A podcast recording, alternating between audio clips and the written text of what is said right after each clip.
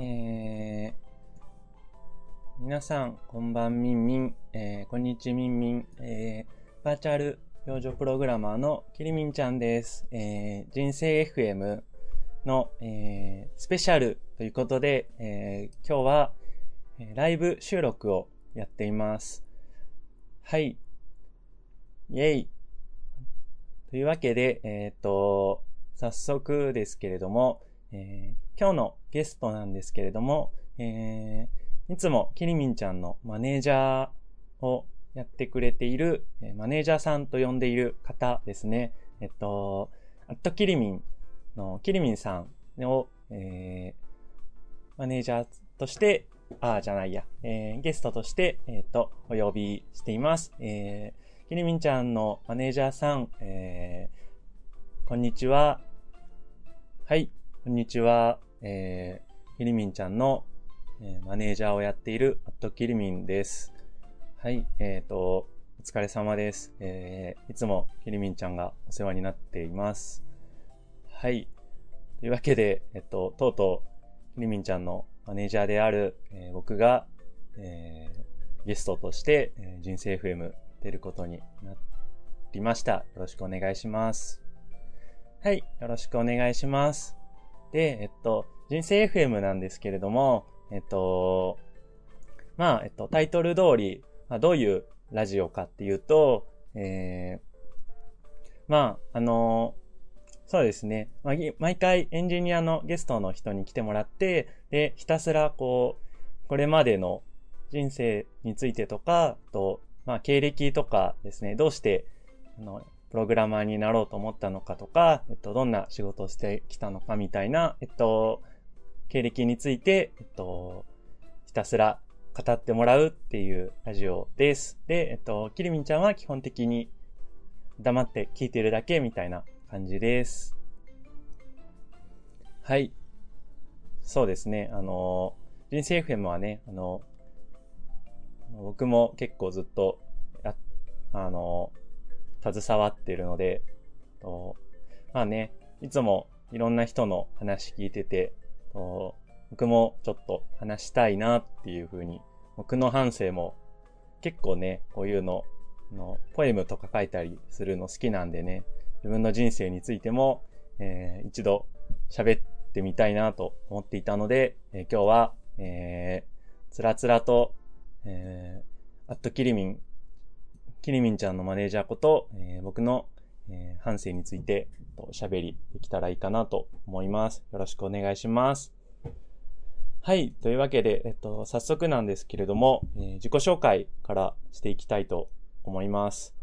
で、えっと、えー、アットキリミンという ID で、えっと、インターネットで、えっと、ずっと活動しているものです。で、えっと、仕事は、フリーランスのエンジニア、アンドロイド、主にアンドロイドのアプリ開発のエンジニアをしていて、で、えっと、そうですね、あの、キリミンちゃんの、えー、マネージメントと、えっと、プロデュースとかを裏方として、えっと、やってるっていう感じですね。あの、キリミンちゃんとは、まあ、一心同体みたいな感じで、えっと、一緒に活動しているっていう感じの関係になります。はい。で、えっと、今日、えっと、僕の誕生日ということで、えっと、この人生 FM スペシャル企画してもらったんですけど、えー、9月1日が誕生日で、えー、今日29歳になりました。ちょっとね、あの、20代最後の年っていうことで、ちょっと気持ちが沈んだりもするんですけれども、えー、頑張って生きていきたいなと思います。という感じです。はい、えー、マネージャーさん、ありがとうございます。じゃあ、えっとですね、あ皆さん、こんばんみんみん。えっと、皆さん、来て、見に来てくれてありがとうございます。それで、えっと、今日は、そうですね、そう、人生 FM なので、ちょっと、キリミンちゃんも緊張してるんですけど、えー、人生 FM なので、いつも通り、まあ、えっと、とりあえず、えー、経歴から、えっと、まあ、自由に語ってもらえたらいいかなというふうに思います。はい。はい。そうですね。はい。というわけで、えっ、ー、と、はい。えー、やっていきたいと思います。まあね、ラジオなんでね、まあ、まったりと、こう、作業用 BGM として聞いてくれたらいいかなというふうに思います。はい。で、えっと、えっと、そうですね。僕は、そう。まあじゃあ、何、何から話せばいいんでしょうね、こういうの。いざ、毎回人に無茶ぶりしといて、自分が話すとなるとやっぱ結構難しいですね。と、そうですね。あの、生まれは埼玉なんですけど、えっと、幼稚園の時に親の仕事の関係で茨城に引っ越したので、まあ実質、えー、茨城育ちですね。茨城育ちです。茨城出身と普段は言っています。で茨城の、えっと、南の方ですね。あの、つくばのあたりのどこから辺ですね。で、えっと、生まれ育ちました。で、えっと、そうですね。幼稚園の時とかは、引っ越す前、埼玉の時に通ってた幼稚園とかは、かなり、えー、まあなんか自由な、えー、園風、園風っていうのかな、えー、自由な幼稚園だったので、と結構、時間割とか関係なく好きなことしてても怒られないみたいな感じだったので、なんか、すごいテラスみたいなとこ、テラス、縁側みたいなところでひたすらこう、毎日絵を描いてたっていう記憶がすごいうっすらと残ってますね。で、なんか、その頃は本当に絵がすごい大好きで、と、でもなんか、こう、絵の才能はなかったんで、ひたすらこう、なんか、あの、迷路みたいなのを描いたりとか、なんかお花とか、えっと、家とかみたいな、なんか記号っぽいものをひたすら描くみたいな感じだったんですけど、っていう感じですね。で、えっと、茨城の方に引っ越してきてからは、もうちょっとこう、まあ、えっと、やんちゃな感じの普通の幼稚園一般的な幼稚園に移ったので、この地に行ってからは結構外で遊んだりとか、えっと運動が結構好きだった気がしますね。で、えっと、幼稚園の頃とかはかなりなんか社交的というか、まあなんか、あのー、陽キャっぽい、あの、子供だった気がするんですよね、今、今よりも。で、えっと、そうですね、なんか、すごい好きなことはなんか縄跳びとえっ、ー、と、なんか、あと、なんか体力も無限にあって、ひたすらこう、あの、ピクニックみたいなの行くとひたすら走り回ってたりとか、あとなんか知らない大人の人ともいつの間にかこう話しかけて仲良くなったりするみたいな、なんかすごい社交的だったという記憶がうっすらあります。で、えっと、で、一方でなんか、やたらすごいませてるっていうか、いろんなことを無駄によく考える子供で、なんか大人の会話とかに入りたがるような性格でしたね。親のなんか、親同士の会話とかになんか口を挟んだりとかして大人びたことを言いたがるみたいな一面もあるような子供だった気がします。で、なんか他の子が大体こう、幼稚園のこう、プロフィールで好きなあの、テレビ番組はとかって言って、大体みんななんかアンパンマンとか、えっと、なんか、ディズニーとか書いてるところを一人だけなんかあの、なんだったか、マジカル頭脳パワーって書いたっていうのが、なんかすごい、なんか当時受けて、まあ自分の周りでなんかすごい受けてましたね。そういうなんか、あの、マジカル頭脳パワーとか、生き物地球気候みたいな、なんかそういうちょっと、なんかそういう番組がなんか好きな、ちょっと、あれな感じの子供でしたね。はい。で、えっと、まあ、そんな感じの割とこう、なんか、いい感じの幼稚園生だったんですけど、小学校行ってからはあんまりなんかその、小学校の、田舎の小学校のなんかこう、なまあいろいろあるじゃないですか。いろんな感じのことにあんまりこう、適応できなくって、なんか叱られたりしても、なんか、なんで自分が叱られてるのか、こう、すごい、あの、理解できないというか、理不尽だとは思ってるけど、なんか、すごい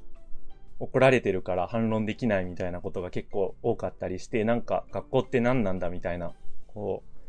う、感話が結構ありましたね。あの、マジカル頭脳パワーっていうのは、えっと、僕が幼稚園の頃に、えっと、やってた、えっと、クイズ番組ですね。あの、フジテレビかなんかでやってたクイズ番組ですね。すごい、当時流行ってたクイズ番組です、なんか。はい、で、えっと、まあで、そんなこんなで、1年の時はまあ、1年2年ぐらいはまあ、なんか不満がありながらも、つまんないなと思いながら言ってたんですけど、確か2年生の終わりぐらい、小学校2年生の終わりぐらいから、えっと、学校に、突然学校に行かなくなって、なんか意地でも行かないって突然なって、なったんですよね。で、えっと、そう。学校行かなくなった理由って結構聞かれるし、みんななんか、なんか、なんとなくこう、なんか理由があると思うじゃないですか。でも結構不登校とか、登校拒否の経験ある人に聞くとみんなそう、大体そうみたいなんですけど、小学校とかで学校行かなくなる人ってあんまり具体的にこれがっていう理由ってあんまりないんですよね。なんか、なんか、理屈じゃなくてなんかこう、体が拒否するみたいな、こう、受け付けなくなるみたいな、なんか食べ物が体を通らなくなるみたいな感じで、なんか突然、なんか絶対意地でも行きたくないっていう感情がすごい生まれてしまって行かなくなっちゃったんですよね。で、えっと、最初は家族とかもまあ当たり前なんですけど、当時は今よりももっと不登校とか珍しかったし、まあ親も結構、あの、しっかり、あの、あの、教育、当時は割と教育熱心な方だったと思うので、割となんか、すごい何としてでも学校に行かせようみたいな感じで、こう、すごい対立があって、こう、すごい、こう、学校まで引きずって、なんか犬の予防注射に行くときみたいなのを想像してもらえるといいと思うんですけど、なんか、あのー、嫌だって言ってるの、嫌だって泣き叫びながら、えっと、抵抗する僕を、こう、母親が、こうなんか学校まで引きずっていくみたいな、なんかそういうバトルをなんか1年ぐらいはやってた気がしますね、ひたすら。で、なんか結構いろんなカウンセ子供カウンセリング病、カウンセリングみたいなのになんか連れてかれて、で、僕はそれもすごくなんかプライドが傷つけられたみたいな気持ちがあって、嫌が反発して暴れたりとか、なんかそんなんですごい、こう、なんか行かなくなった直後はすっごいなんかバトってましたね。でも、でもやっぱりなんか意地でも行きたくなくて、で、まあ結局、まあ行かなくなっちゃったんですよね。で、しばらくしてから、なんかその住んでた自治体に自治体がやってる、なんかその、フリースクールみたいな、フリースクールっていう、本当のフリースクールに行ったことないんで、僕、本当のフリースクールってどんなものか実はよく知らないんですけど、おそらくフリースクールに近いようなものだと思うんですけど、なんかこう、教育相談センターみたいな名前の、あの、施設があって、で、なんかそこに行くと、なんか学校に行かなくても一応不登校の子の、えっと、受け皿みたいな施設になってて、そこに行くと、えっと、学校に行った代わりに、えっと、登校日として、えっと、一応認められるみたいな制度があって、で、なんかそこになんか、連れてかれたんですよね。で、なんかそこは、まあ、定年退職した、あと、先生とか、あと、研修中の先生とかが、なんか、常駐してて、えっと、話聞いてくれたり、相手してくれたりするみたいなところだったんですけど、で、何回かそこに行って、で、そうするとなんかそこに結構通ってるというか、こう、まあ、そこにもう所属、ほぼ実質所属してるみたいな感じになってる子が結構いるっていうことを知って、結構田舎だったんですけど、それでもまあ、それなりにはいたんですよね。で、えっと、で、3年生の半ばぐらいからだったかな。あ、なんか、まあそこに通い始めたんですよね、僕も。で、その、そこでは、まあ、そのフリースクールっていう名目なんですけど、特になんかこう、自習とか勉強とかをさせられたりするわけでは全然なくて、したければもちろんしてもいいんですけど、と基本的になんか、こう、自由に過ごしてくださいみたいな感じで、こう、なんか、あれですね、他の子と遊んだりとか、なんか、ゲームしたり、とトランプやったり、えー、なんか、ゲートボールやったりとか、する、して毎日過ごすみたいな感じの、なんか、今考えるとすごい謎の施設でしたね。あのー、で、そこが、まあなんか、幼稚園みたいな感じですよね。で、そこに、えっと、3年生ぐらいの時から行き始めて、で、当時、で、中学校で不登校になる子って結構多いんで、えっと、中学学生の、えっと、生徒さんというか、まあ、通っている子が、えっと、結構4、5人ぐらいいたんですけど、さすがに小学生で不登校の子っていうのは結構珍しいので、えっと、結構なんか中学生のお兄さんお姉さんたちに、えっと、可愛がられて遊んでもらって、すごい楽しいみたいな、学校よりもこっちの方が楽しいみたいな感じですごい、えっと、楽しく過ごしてたような記憶がありますね。で、なんか、結構、記憶が、小学校の高学年ぐらいの頃の記憶とかが若干あい、あやふやなんですけど、小学校の4、5年生ぐらい、4、4年、3、4年生ぐらいは、まあそんな感じで、と、上の子たちに、中学生の子たちにな、なんか、構ってもらって通ってて、で、まあ、高学年になってくるとその子たちが卒業しちゃって、で、また新しい子が入ってきてみたいな感じで、まあ、なんか、浮き沈みはありつつも、まあ、基本的にずっとそこのフリースクールみたいなところに、小学校の後半3年間ずっといた感じですね。で、なんか、まあ、あんまりそこも、まあ毎日通わなきゃいけないわけじゃなくて、行ってもいいし行かなくてもいいみたいな感じだったんで、なんか友達が多い時期は毎日行くし、なんかあんまり楽しくない時期はあんま行かないで家でこもってたりみたいな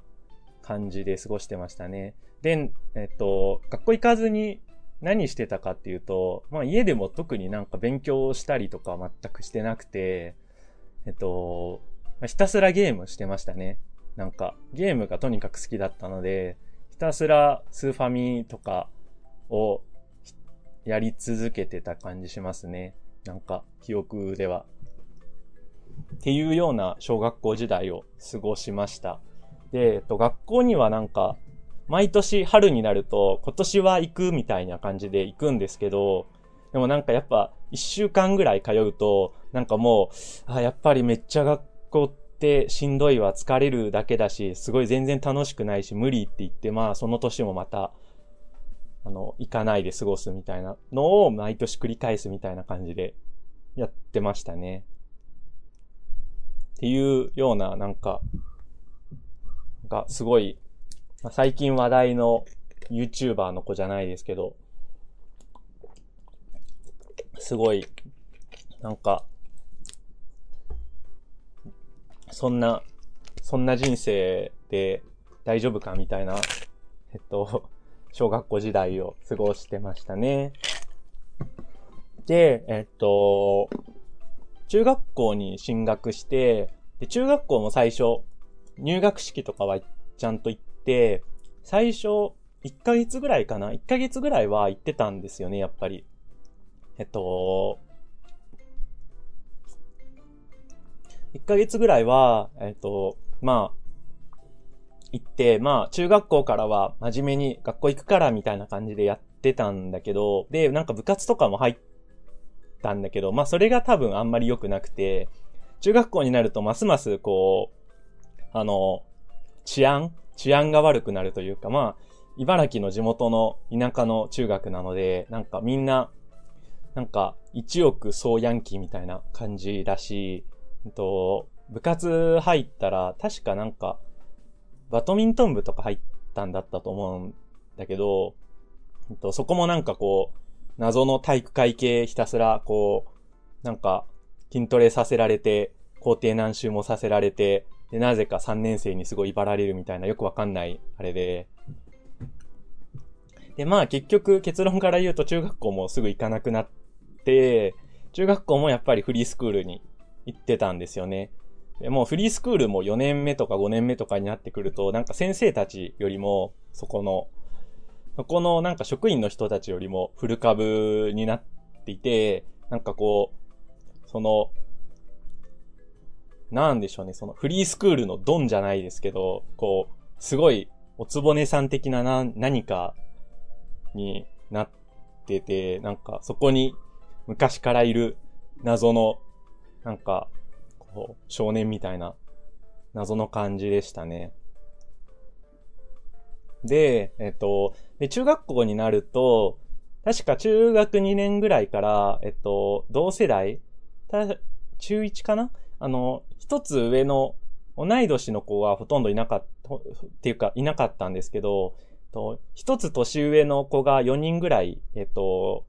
中学校の時は、えっと、そのフリースクールにいて、の別の中学だったんですけど、まあ、同じ地区内なので、割と、えっと、近め？ですよね。まあなんか、まあ遊べるぐらいの距離のところに住んでて、で、その子たちと結構がっつり仲良くなって、割と友達付き合いをがっつりやって、で中学時代は、そうですね、かなりフリースクールの同世代の友達とかとすごい仲良くなって、すごい楽しく過ごしてた記憶がありますね。一番すごい、あの、楽しく過ごしてた時期なのではという気がしますね。子供らしいというか。で、まあ相変わらずそのフリースクールではひたすら大富豪をやるか、と、ボンバーマンをやるか、あのまあ、ゲートボールをやるかみたいな感じで、微塵も勉強してない感じだったたんですけど、でも一応、まあなんか、そうですね。なんかまあ、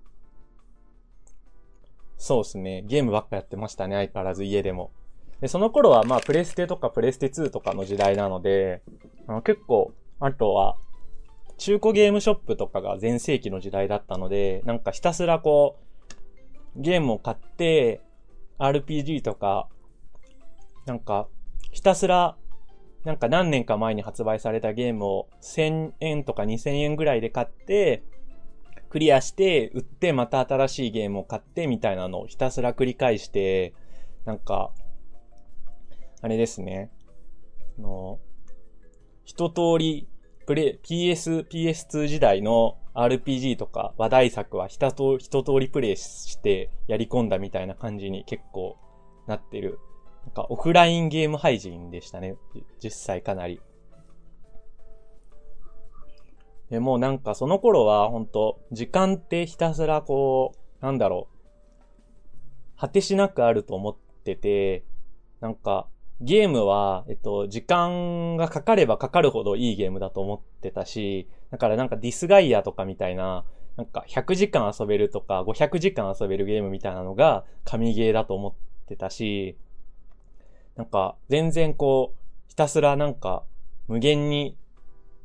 永遠にこの生活が続くんだみたいな気持ちがありつつ、でもなんか、こう、まあ、学校行かなくなってからだから、小学校の時からずっとなんですけど、なんか微妙にこう、なんだろう、メンタルが不安定じゃないけど、なん、なんでしょうね。なんか結構死にたがりだったんですよね。まあ多分、周りからはそんな風には全然見えてなかったと思うですけど、なんか、あのーなんだろうな、なんかやっぱり学校行ってないっていうことに対して、まあ、やっぱりこう、家族とか兄弟からも、なんか、お前は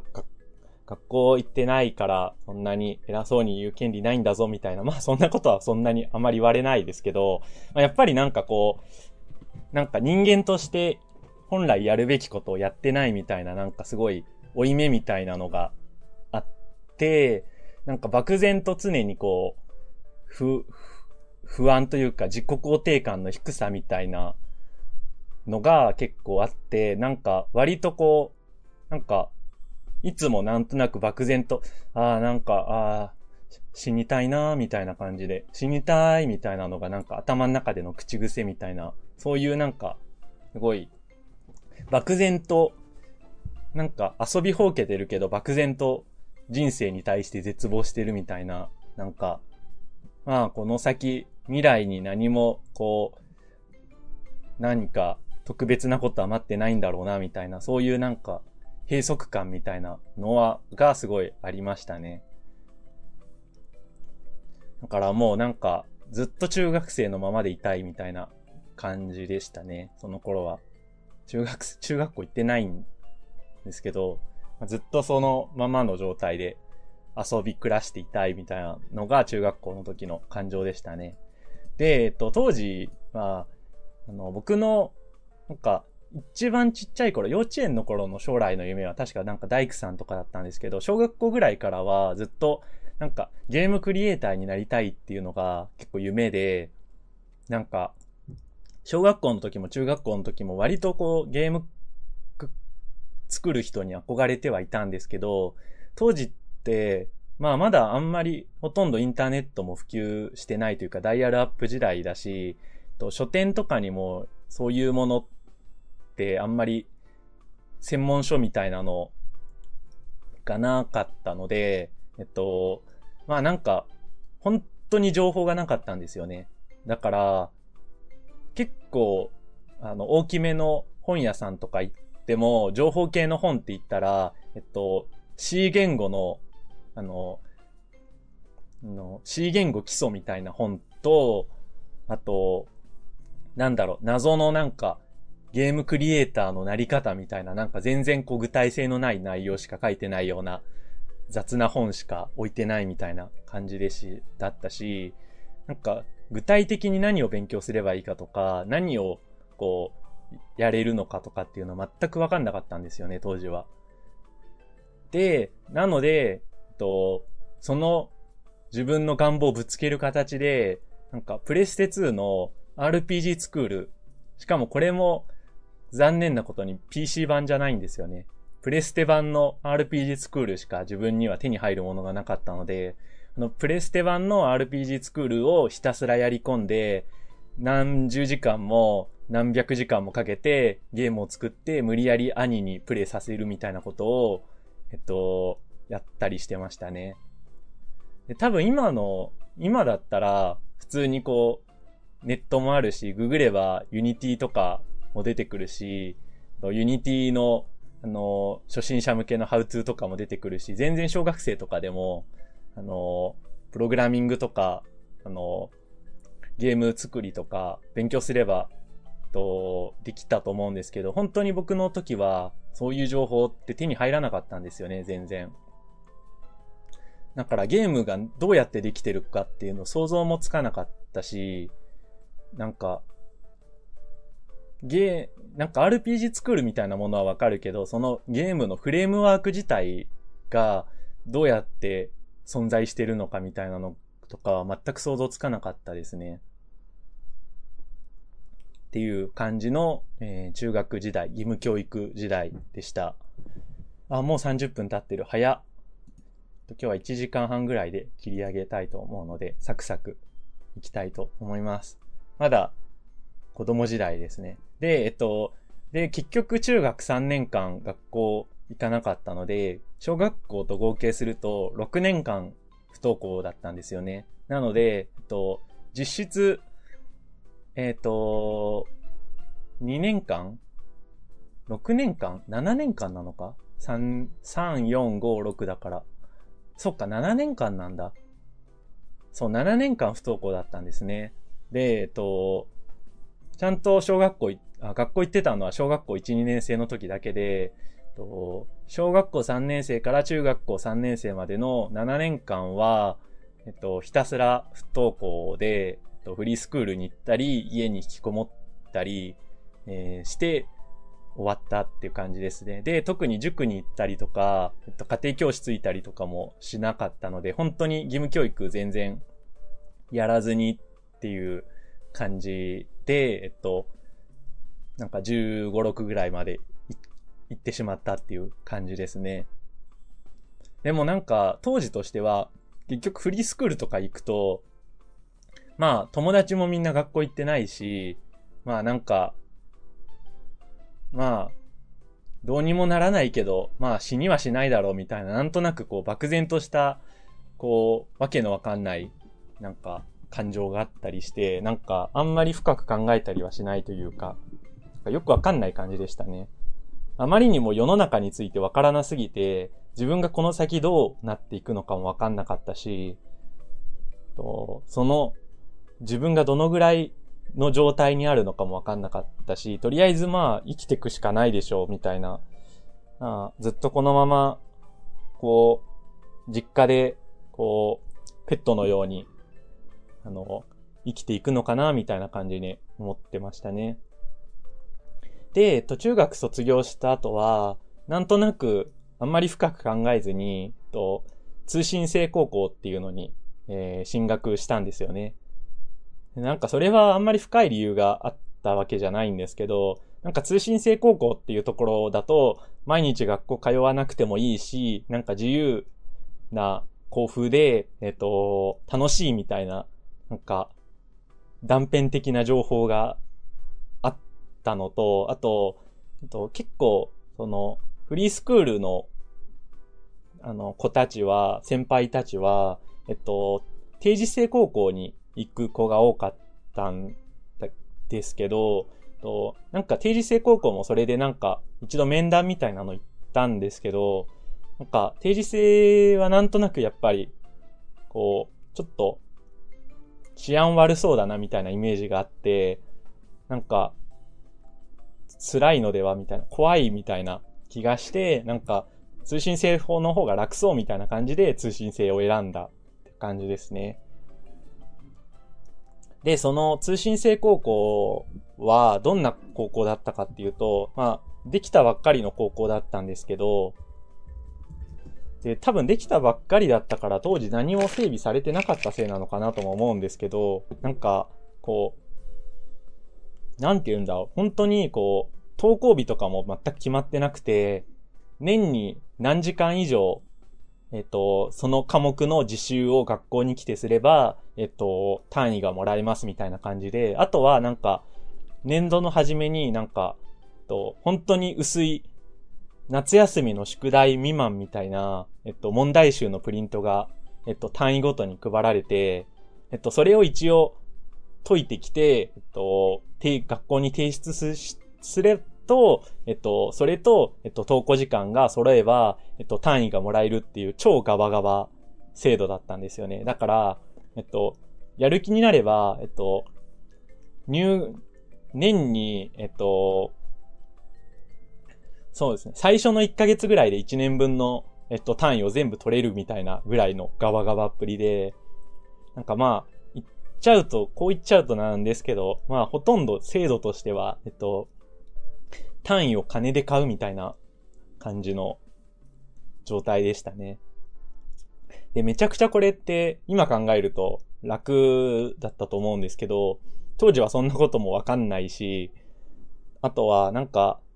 なんか通信制とか行くと友達とかできたりして楽しくなるかなと思ってたんですけど、その高校は登校日とかが特に決まってなくて、本当になんか、えっと、いつ来てもいいみたいな、いつ来てもいいし、何時来てもいいし、ホームルームみたいなのもないみたいな感じだったんですよね。全校生徒が集まるのは、えっと、入学式の時だけみたいな。で、そうなるとどうなるかっていうと、と、いつも来る人っていうのがいないんですよね。で、しかもみんな自習するから授業とかもないし、まあ、実質図書館と同じですよね。なんか、とりあえず教室に来て自習して、えっと、帰るっていう状況だと、で、特になんか、何が、何日は出席日ですみたいなのもないし、イベントもないんで、なんか、端的に言うと、その、友達を作る方法が、わからなかったんですよね、その環境で。だって、なんか、その、前学校で見かけた人が次にいつ学校にいるのか全く予測つかないし、そもそもみんな自習してるから、で、休憩時間とかもなくて、みんな本当にただ自習してるだけだから、自習してるのに知らない人に話しかけに行ったりできないし、なんか全くこう、他人、まあ、よく言えば、一切他人と接触しなくても卒業できる環境だったんですけど、悪く言えば、えっと、そういうなんていうか、反強制的に他人と交流する機会がなかったんで、一切その学校で他人と関わることができなかったっていう、よほどこう、なんていうか、社交的というか、知らない人にガンガン自分から話しかけていけるような性格じゃないと、その環境で友達作るの無理だな、みたいな。感じでしたね。で、えっと、なので、結局それも、なんか、つまんなくて、全然、まあ学校結構遠かったっていうのもあるんですけど、だんだんその、年に数時間の、あの、一定単位を取るっていうのをやるの自体も耐えられなくて、確か1年の単位は取ったんだけど、2年の夏ぐらいにはもう全くやる気がなくなって中退、まあ、1年の後半ぐらいからほとんどもう行ってなかったんですけど、だから半年ぐらいだけちゃんとやって、あとは全然もう行かなくなってというか放置するようになって、で、結局まあその高校も中退しちゃったんですよね。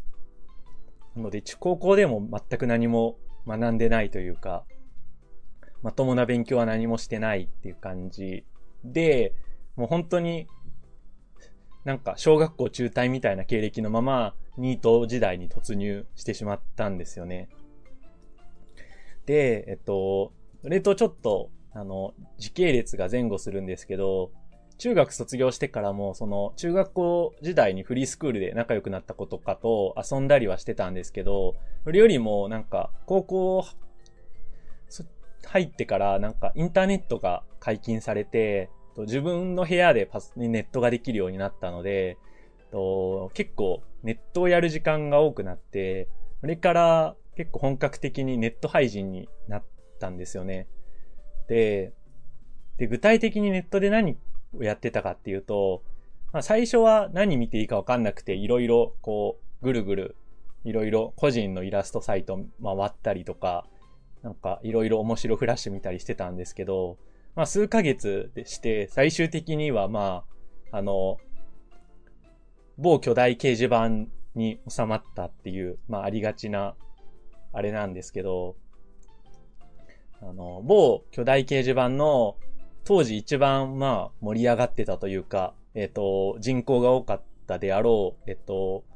いわゆる、えー、ビップイターですよね。あの、まあ、今でも知ってる人がどのぐらいいるのかわかんないんですけど、当時、まあ、インターネット社会の、えっと、いわゆる渋谷的な存在だったんですよ、VIP っていうのが。2チャンネルの中でも一番流速が速くて、えっ、と、すごい、なんか、めちゃくちゃ、なんか、常にあの、何、何時に、深夜にアクセスしても、何十人も人が、何百人も同時アクセスがあるみたいな感じのすごい、えっと、めちゃくちゃ人が多い、ビップイタっていうところに入り浸ってて、まあ、実質、いわゆるビッパーっていうやつですよね。で、にいて、で、結構、あ、そうそう、今で言う南 J に近いですね。南 J、南、今で言う南 J っぽいのが、えっと、当時は VIP だったんですよね。と、まだ当時南 J とかなかったんで、と、VIP が一番、えっと、まあなんかそういうネットの、あの、ノージャンル雑談面白インターネット空間みたいな感じだったんですよね。で、僕はそこで、えっと、なんだろう。結構、なんか、がっつりハマってて、なんか、まあなんか、ネタスレ立てて、えっと、伸ばすっていうのも毎日欠かさずやってたし、なんか面白いアンカスレとか、面白いなんか、あの、パートスレみたいなのあったら、一日中張り付いて、えっと、レスしたりとか、ウォッチしたりもしてたし、と、あとなんか小手雑みたいなのにも入り浸ってて、そこでなんか、えっと、ネットフレンドを作ったりもしてたし、結構ね、がっつり入り浸ってたんですよね。で、結構なんか、新しいコピペ作ったりもしてたし、えっと、なんだろうな。あ、そう。そう、ネットラジとかも流行ってた頃ですね。あの僕が最初、一番最初 VIP にハマり始めてた頃は、ちょうどあの、ハピマテブームが終わって、春日が流行る直前ぐらいだったんですよね。だから、僕が VIP やり始めて半年後ぐらいに、えっと、春日の放送が始まって、なんか、こう、ステマみたいな感じで、えっと、あの、春日のエンディング神じゃねみたいなスレが立って、なんか、やたら盛り上がって、こう、CD、えー、1位にし、オリコン1位にしようぜ運動が流行って、その頃ネトラジも流行ってたので、あの、VIP のネトラジでみんな、その、ハレハレ愉快を、えっと、の、えっと、テレビ版の、まだ CD が発売してないんで、テレビ版の音声を、あの、音源を流しまくるみたいな感じですね。のやってて、あと、まだイチゴマシュマロとかも割と人気があって、イチゴマシュマロスレとかが結構多かった気がしますね。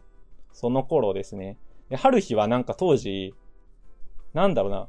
僕としては結構唐突になんか話題になったなっていうのがあって、実はなんかあれは、あの、最古のステマなのではと疑ってたりするんですけど、なんか陰謀論として。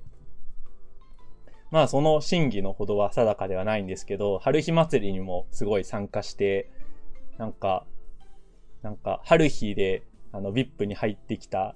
厨房が大量発生して VIP 終わったなみたいな、こう、議論すれでこう殴り合ったりしたりとか、あとなんだろうな、その後、なんだろう、まあその後なんか、あれですよね、ニコニコ動画とかが、その後、できて、で、なんか、ニコニコとかも、なんか最初 VIP の間ではニコニコはライブあるしされてて、なんかニコ中の奴らと俺らは違うから、ニコ中はなんかみんな厨房だけど、俺らはなんかインターネットの、なんか、本当のインターネット民だからみたいな、なんかそういう対立があって、なんか今思うとすごい香ばしいというか、味わい深いですよね。で、えっと、僕もなんか当時は、あの、マジで、こう、がっつりの VIP がなんか人生の生活のすべてみたいな感じだったんで、なんか VIP はどうしたらもっとまともになるかみたいな、こう、議論スレとかでマジ、めっちゃマジレス書いたりしてて、今思うともうなんか、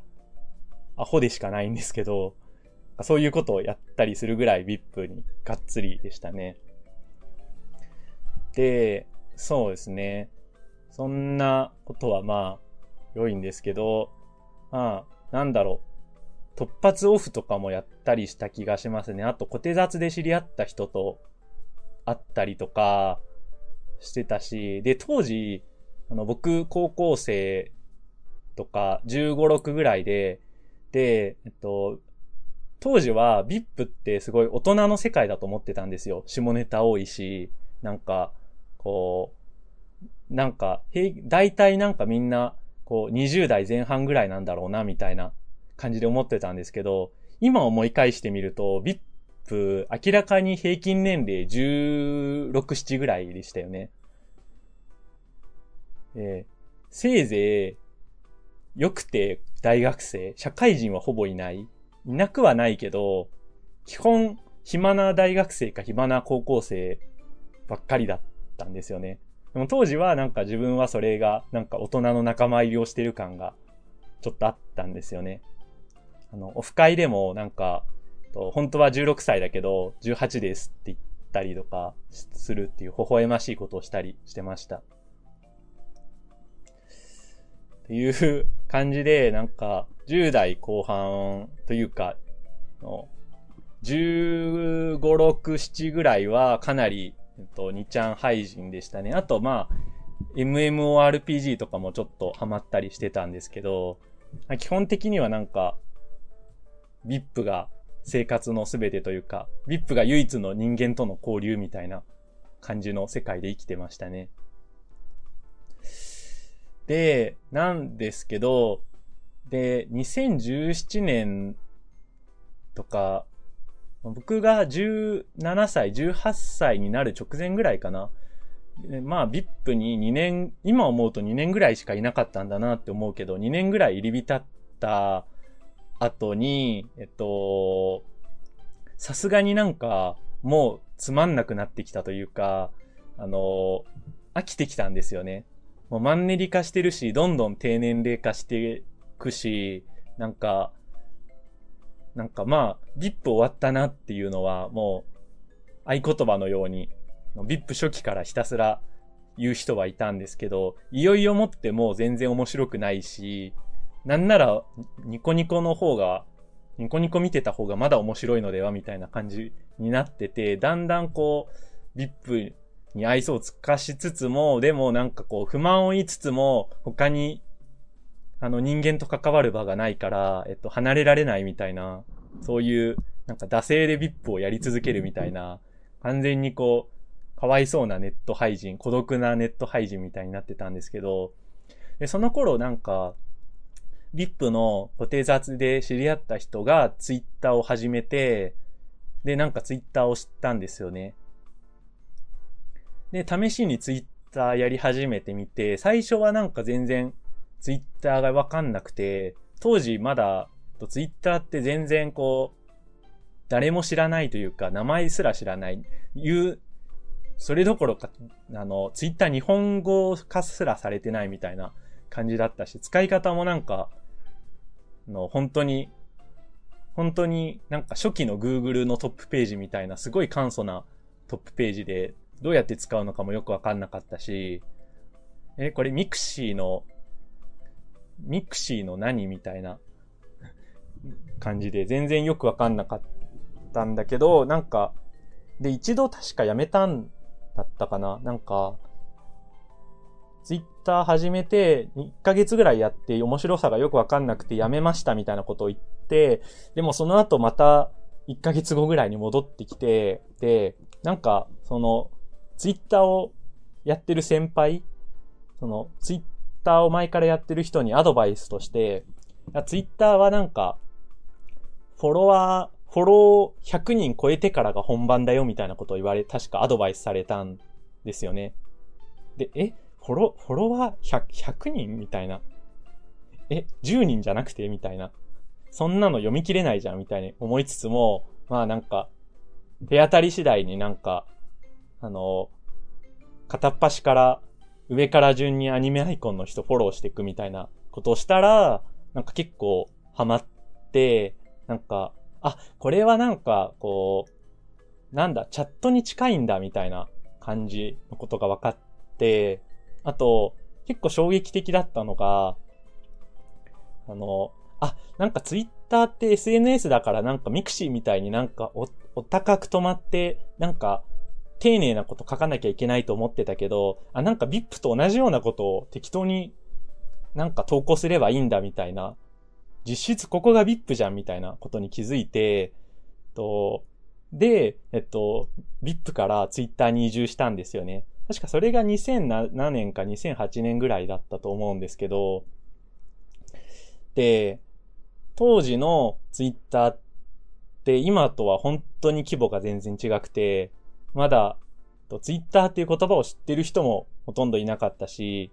あのー、ビジネス雑誌とか、で、経済誌とかですらもツイッターってまだ取り上げられる前みたいな状態で、日本人のユーザーで言うと多分100人とか、それこそ数百人とかしかアクティブユーザーいなくて、なんか、ツイッターユーザーが一つのコミュニティみたいなレベルだったんですよね。だから、えっと、なんか、あのー、なんだろう。電車の中で隣の人がツイッターやってたって言ったら、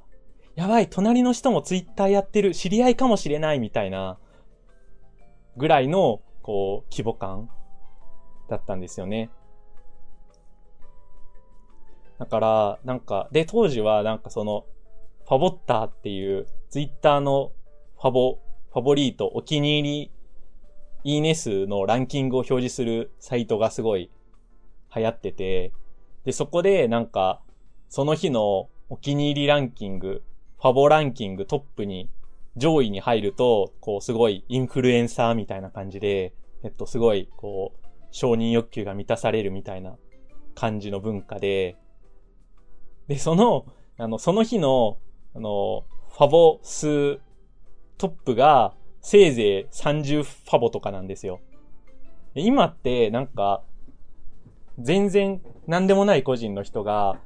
何でもないツイートしても30いいねとか普通に行くじゃないですか。でも当時30いいね行くツイートって、その日のツイッターのトップ、あの、トップの話題レベルだったんですよ。ツイッターユーザー全員が見たこのツイートみたいな。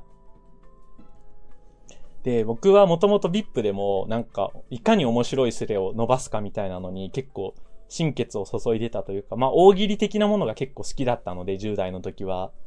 あの、ツイッターも最初の1、2年はとにかくなんかその、ファボを稼ぐ、面白ツイートするっていうのにめちゃくちゃ心血を注いでて、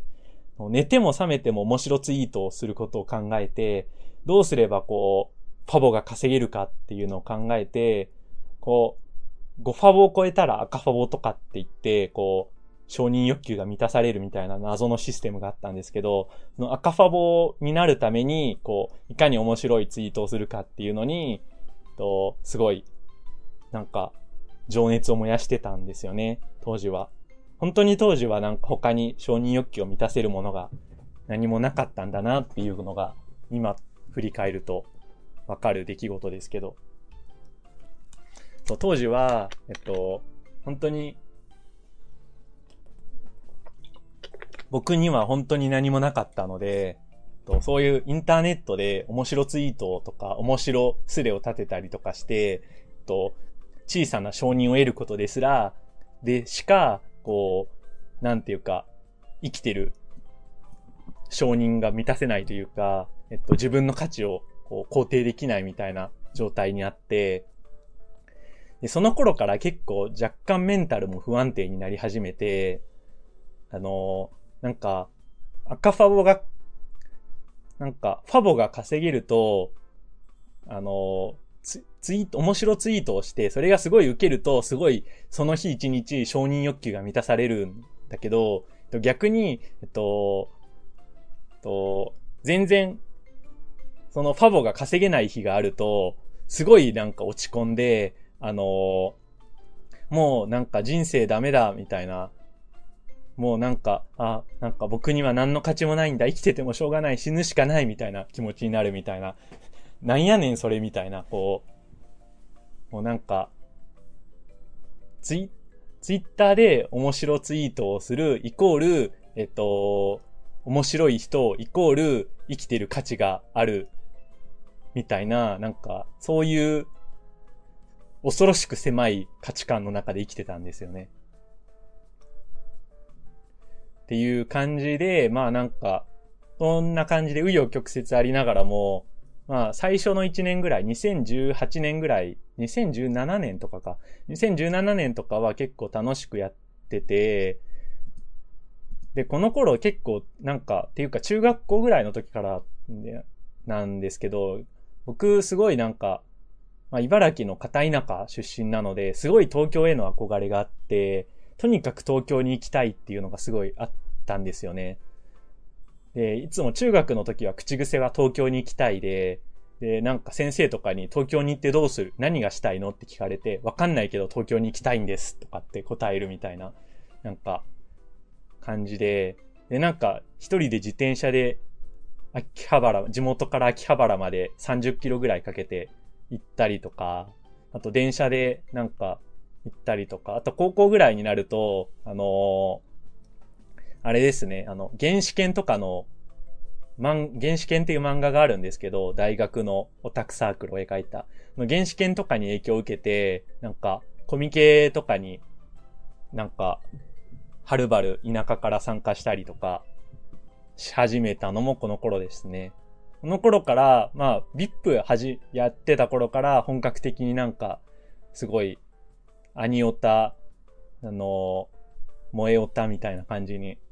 なってった感じですね。で、そんなツイッターで面白ツイートに心血を注いでたら、次第になんかこう、その、センスが合う人っていうか、その、なんとなくその価値観が合うようなタイプの人と自然に、えっ、ー、と、仲良くなるようになって、まあ、とにかく当時のツイッターは結構誰でも、誰とでも仲良くなれるというか、ツイッターやってるっていうだけで仲良くなれるみたいなところあったので、結構すごいいろんな人と交流してて、その中でも結構同世代のこう何人かとすごい確かすごいがっつり仲良くなったんですよね。なんですけど、それまでって、あの、僕の人生って、フリースクールでは不登校のことしか絡まずに、あの、VIP では、えっと、働いたら負けだと思っているっていうのが合言葉だったし、なんかそれが当たり前だと思ってたっていうか、まあなんか、人間って基本みんな終わってるよね、みたいな。俺たち普通だよね、みたいなのがあったんですよ。えっと、まあなんか、人生、俺って人生終わってるかっこわらわらみたいな。草生えるっていう言葉はまだなかったですけど、当時は。なんか、上、上みたいな、あの、感じがあったんですけど、ツイッター始めて仲良くなった人たちが、なんか全然その文化圏が違くて、ツイッター当時、ツイッターやってた人って結構、まあ、インフルエンサーじゃなくて、えっと、なんて言うんですかっけ？いわゆるアーリーアダプター層の人たちだったんで、の、大人の人は、あの、7、8割ぐらいが、えっと、エンジニアの人、まあ、プログラマーですよね。プログラマーの人とか、あの、まあ、IT 関係の仕事をしてる人だったし、学生とかも結構情報系の学生とか、あと高校生とかでも、えっと、なんだろう、趣味でプログラミングやってたりとか、もしくはプログラミングやってないけど、なんか小説書いてたりとか、なんか絵がすごい上手かったりとか、あとなんだろうな、あと、なんか、すごい、進学校に通ってて、えっと、あの、有名大学の受験、勉、受験、あ、有名大学への進学を目指して勉強してますみたいな感じだったりとか、なんか、基本スペックがめちゃくちゃ高かったんですよね。なんか、あの、そ、そこで知り合った人たちの。で、その時に初めて僕は、ニートって当たり前なんだと思ってて、なんかみんな自分と同じぐらいだと思ってたら、なんか気がつい、その時初めて、あの、自分と同世代の人たちがいかにこう人生を先に進めていて、いろんなことを学んでいて、えっと、なんか、こう、なんていうか、前に進んでるかっていうことに初めて気がついて、すごい衝撃を受けたんですよね。で、え、みんななんかすごい、なんか頭もいいし、あの、勉強もできて、えっと、なんだろ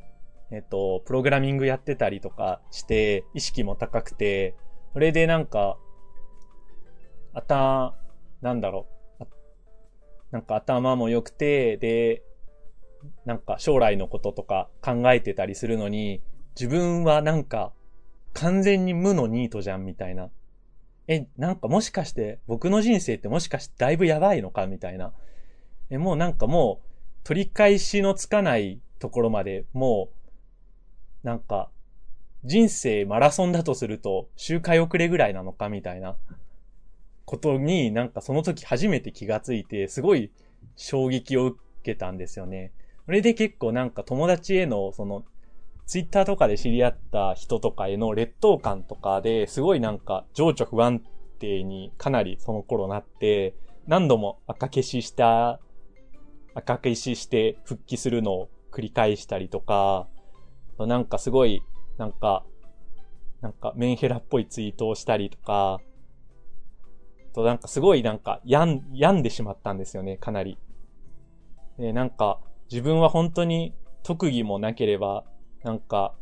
熱中する趣味もないみたいな、本当になんか何一つまともに好きなことすらまともに真剣に取り組んだことがないみたいな。なんか、唯一自慢できることといえば、なんか、あの、なんだろう。面白ツイートができることだけみたいな感じで、あ、この人たちは本当にいろんなことをやってる中の活動の一つとしてツイッターをやってるけど、僕はこの面白ツイートをすることだけに人生を注いでるんだと思うと、すごいなんかもう、もう何もかもダメなんじゃ、みたいな気持ちになって、でもその人たちはすごい純粋に僕のツイートとか、えっと僕のなんか、あの、ポエムっぽいものがすごい魅力的だって言ってなんか褒めてくれて、の、なんか、なんか慕ってくれたりするんですよね。で、なんか、あの、キリミンキニミンさんなんか絶対文才あるから小説とか書いてみたらいいですよとか言われたりとかして、小説かみたいな。書けないんだよなみたいな。なんかそんな感じになったりとかして、なんかすごいとにかくもう、もうなんか辛いみたいになって、結構一時期、あの頃一番病んでた気がしますね、メンタル。メンヘラっぽかった気がしますね。っていうのが結構いろいろあって、で、時は流れて、えっと、そんなこんなありつつ、まあ、ツイッターとかで結構当時はツイッターオフみたいなのが盛んだったのと、あと、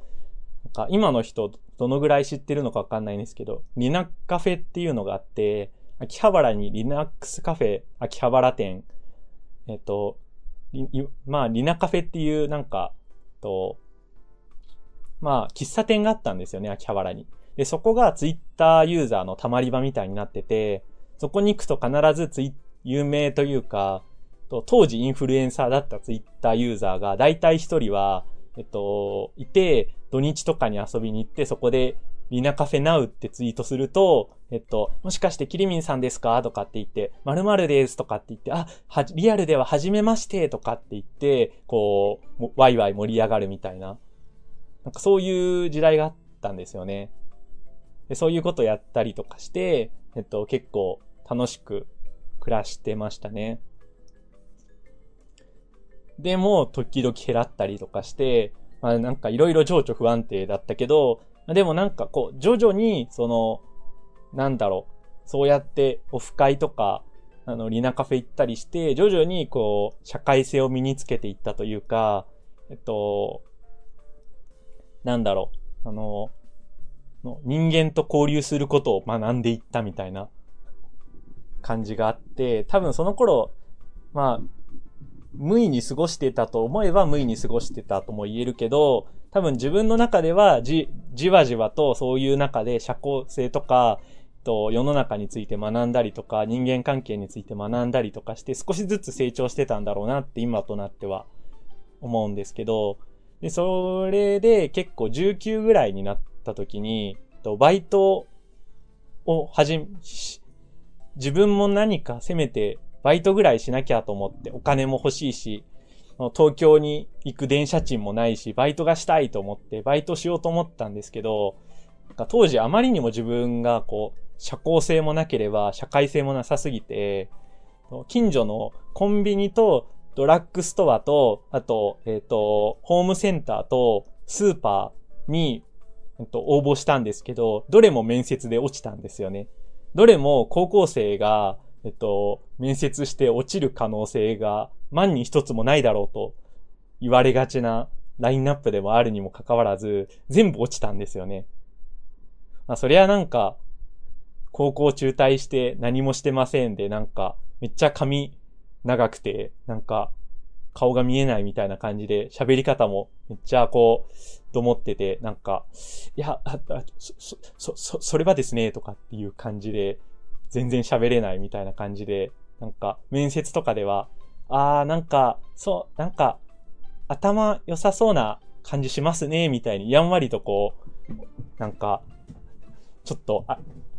あの、陰キャオタクであることを、こう、ほのめかされるみたいな感じで、とにかくまあ、全然面接も通らないぐらい、コンビニの面接も通らないぐらい当時は結構、もうなんか、やばいオーラが全面に、全身に出てたんですよね。なんか、こいつダメだな、みたいな感じが、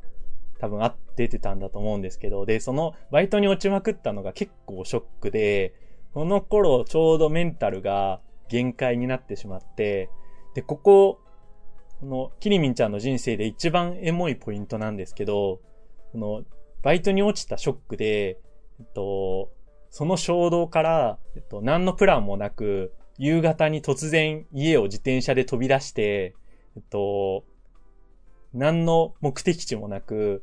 国道、関東の国道6号線を北上するっていう暴挙に出たんですよね。で、このままなんか、このままロシアまで行こうぐらいの気持ちで、こう、ひたすら、あの、国道を北上して自転車で走ってたんですけど、で、深夜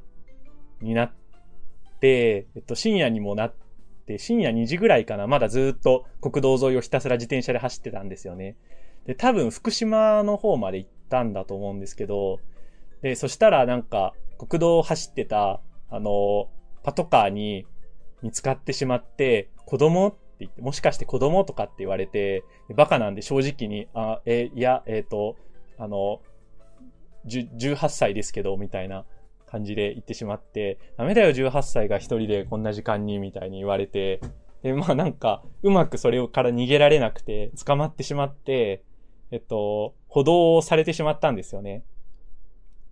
で、警察署に、あの、連行されて、こう、なんか、警察官に諭されて、の早朝に親に車で迎えに来てもらうっていうことをして連れ戻されるっていう悲しい事件があったんですよね。で、その時のこと本当によく覚えてて、なんか、警察署ではなんか、よくわかんない田舎のヤンキー警察って言ったらちょっと失礼ですけど、なんか警察みたいな人になんかこうすごい諭されて、そうか、なんか仕事、ニートなのか、バイト落ちたのか。まあ、気にするなよ。あの、警察官とかどうだ？警察官の募集もやってるからな。警察学校とか行ってみたらどうだ？とかっていう謎の諭され方をして、あはーみたいな。そうっすね、みたいなことをやって、で、朝になって親に連れ戻されて、で、その警察署から連れ戻される途中に海になんか父親になんかの海でも見ていくかって言われて、その、あの、まあ関東なんでね、あの、関東の太平洋沿いの6号線って太平洋沿いなんで、海沿いの海岸なんでもない海岸沿いに車を止めてもらって、なんか1時間ぐらい、こう、海を、早朝の海を眺めるっていう、こう、すごい、なんか、人生の底みたいな体験をして、で、その後、また車に乗って家帰るんですけど、でね、そこでね、あの、家に帰る途中の、の車の中で、ラジオが流れてたんですけど、このラジオで、その時流れてた曲が、なぜか、こう、マクロスの、あの、愛覚えてますか？だったんですよね。それがめちゃくちゃ、その印象に残ってて、こう、すごいもう人生に絶望して、補導されて、もうなんか意気消沈して、もう何もかもダメだ、人生もうすべて終わったっていう気持ちで、あ、早朝に車に乗ってる時に、ラジオから、覚えていますか？って流れてくるんですよね。いや、これはね、マジで、あの、人生で最もこれはドラマチックな瞬間なのではと当時ですら思ったんですよね。そんな、そんなことあるみたいな。えそのもうそれ、その時のこう、愛覚えてますかが、もう忘れられないんですよね。で、この時が多分、あの、僕の人生で一番なんか、まあ、言っちゃなんですけど、あの、なんか人生の底を見たなって思った瞬間だと思ってて、まあそこって言ったらもっといろいろ大変な人もいるんで、あの、あくまで自分にとってなんですけど、この時が振り返ってみても、なんか自分が一番こう、あの、人生のそこというか、落ちきった、あの、株価で言うと、こう、落ちきってそこを見た瞬間だと思ってて、で、この時をきっかけに、まあ多分自分の中でも結構すごいなんか反省したというか、なんていうか、こう、なんかいろんな意味でもう自分は来てるなっていう気がしたような気がするんですよね。なんか、で、その後、えっと、近所の、もうなんか、コンビニみたいな接客のバイトはもうなんか無理だなと思ったんで、近所に食品工場があって、その食品工場の派遣の募集のアルバイトに、えっと、応募したら、まあ普通に合格して、そこで働き始めたんですよね。で、その食品工場のバイトって、まあいわゆるライン工って言われるのかな？ってやつで、まあ、よくなんか2ちゃんとかで、あの、刺身にタンポポ乗せる仕事っていうのが、あの、あるじゃないですか。で、なんか、多分それに近くて、あの、冷凍食品の上にひたすら椎茸をこう乗せていくみたいな仕事とかをやってたんですよね。で、その、でもそれってすごい楽そうな仕事に思えるじゃないですか。でもめちゃくちゃ激務なんですよ。なぜかっていうと、そのラインが流れてくるスピードがめちゃくちゃ速いんですよ。だから、もうなんかこう、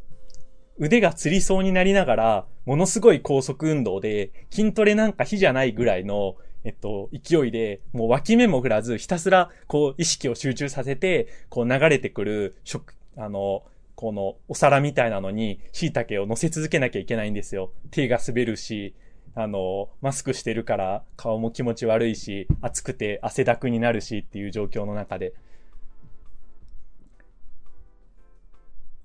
で、あの、あまりにもそれがこう高速すぎて余裕がなさすぎて、時計を見る時間もないんですよ。こう腕を動かして少しでも気を休めると、えっと、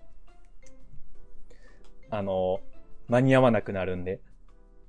で時計を見る暇もないぐらい過酷なライン校だったんですよ。あとはなんか、まあ、いろんなラインやったんですけど、あの、なんだろう。縦に流れてくる食品を横に並べ直して別のコンベヤーに乗せるとかっていうなんか、こう、人類の敗北みたいな仕事をやったりしてるんですよね。で、それがめちゃくちゃ激務で、しかも立ちっぱなしで、えっと、まあ、休憩までだいたい4時間ぐらいかな？4、5時間ぐらいやるんですよね。で、あの、4、5時間ぐらい水も飲めずにトイレにも、まあ行けなくはないですけど、黙ってトイレにも行けずに、ひたすら首も動かせなくて、時計を見る時間もないまま、こう、ひたすら手を動かし続けるんで、の時間があまりにも果てしなく長く思えるので、もう哲学に目覚めそうになるんですよね。で、あの、で、その頃、面白、面白エピソードとしては、時間を測りたいんですよね。時計を見る余裕はないけど。この果てしなく続く時間があとどのぐらいで終わるのかっていうのが、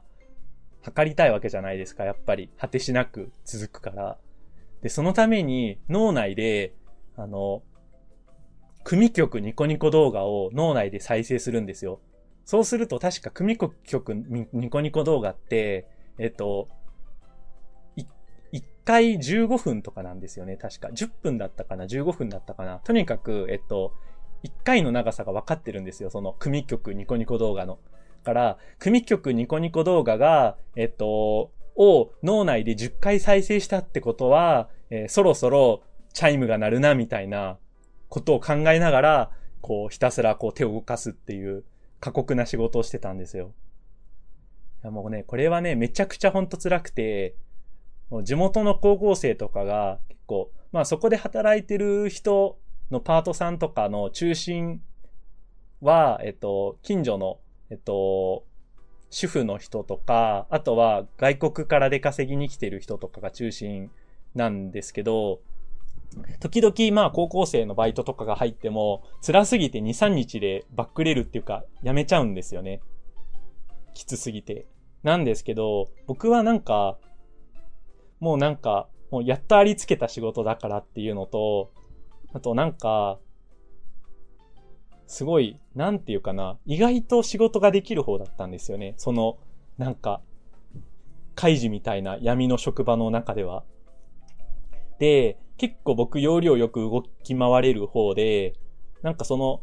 その工場のパートさんのおばさんたちとかからは、若いのになんかすごい手際いいわねとか、なんかあの、賢いわねとか、なんか、すごいチヤホヤされて、で、しかもなんか、こう、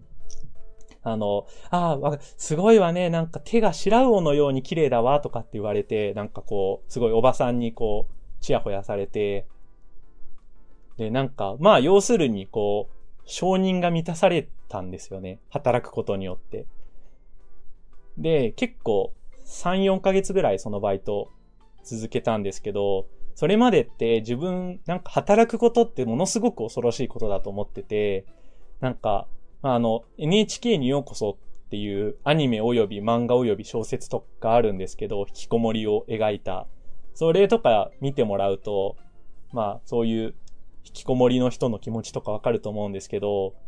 なんか、まず、人と話すっていうのがすごく怖いし、面接に行くのもものすごく怖いし、なんか、働くっていうことはものすごい恐ろしく大変なことだと思ってるんですよね。だから、自分には絶対働くなんていうことは務まらないと思い込んでるんですよ。なんですけど、実際にその、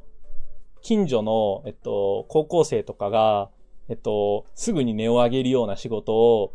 お給料がもらえるまで何ヶ月か続けられたっていうことで、結構自分としては、すごいその時、初めて人生に成功体験ができたんですよね。変な話ですけど。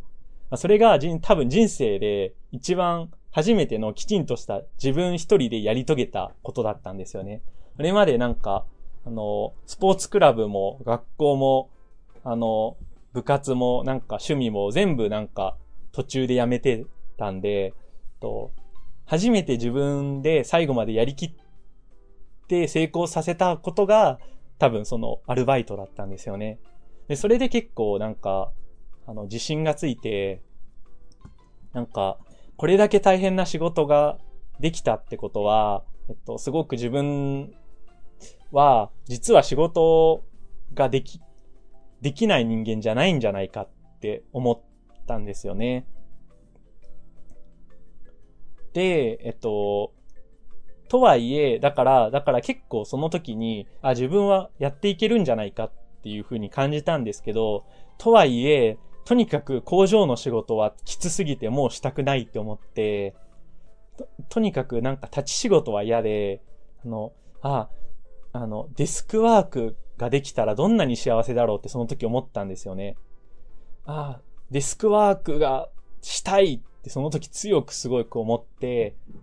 そのためにはやっぱりもっと勉強しないといけないんだっていうことにその時初めて気づいて、その時初めて勉強っていうことに対して価値を自分の中で納得できる価値を見出せたんですよね。で、えっと、その頃バイトしながら、ちょっとなんか、軽く勉強しながら、で、高校の時に1年で取った単位が意外と結構あって、で、それで結構何科目はかは、高校卒業の、えっと、資格になってたのと、あと、まあ、高卒認定試験っていうのがあるんですよね。あの、高校卒業程度認定試験って言うんですけど、昔は大検って呼ばれてたものなんですけど、これが、えっと、これを取ると、高校卒業と同じ、えっと、扱いになるんですよね、制度上。国の制度上。で、これが結構、の、あの単位が思って、高校の単位を持ってると科目免除されるんですけど、の僕、高校1年の時に、あの通信制高校で雑になんかプリントを提出してたおかげで、結構数学の単位とかが免除されてたんですよね、試験が。なので、あとは、確かなんか4科目ぐらい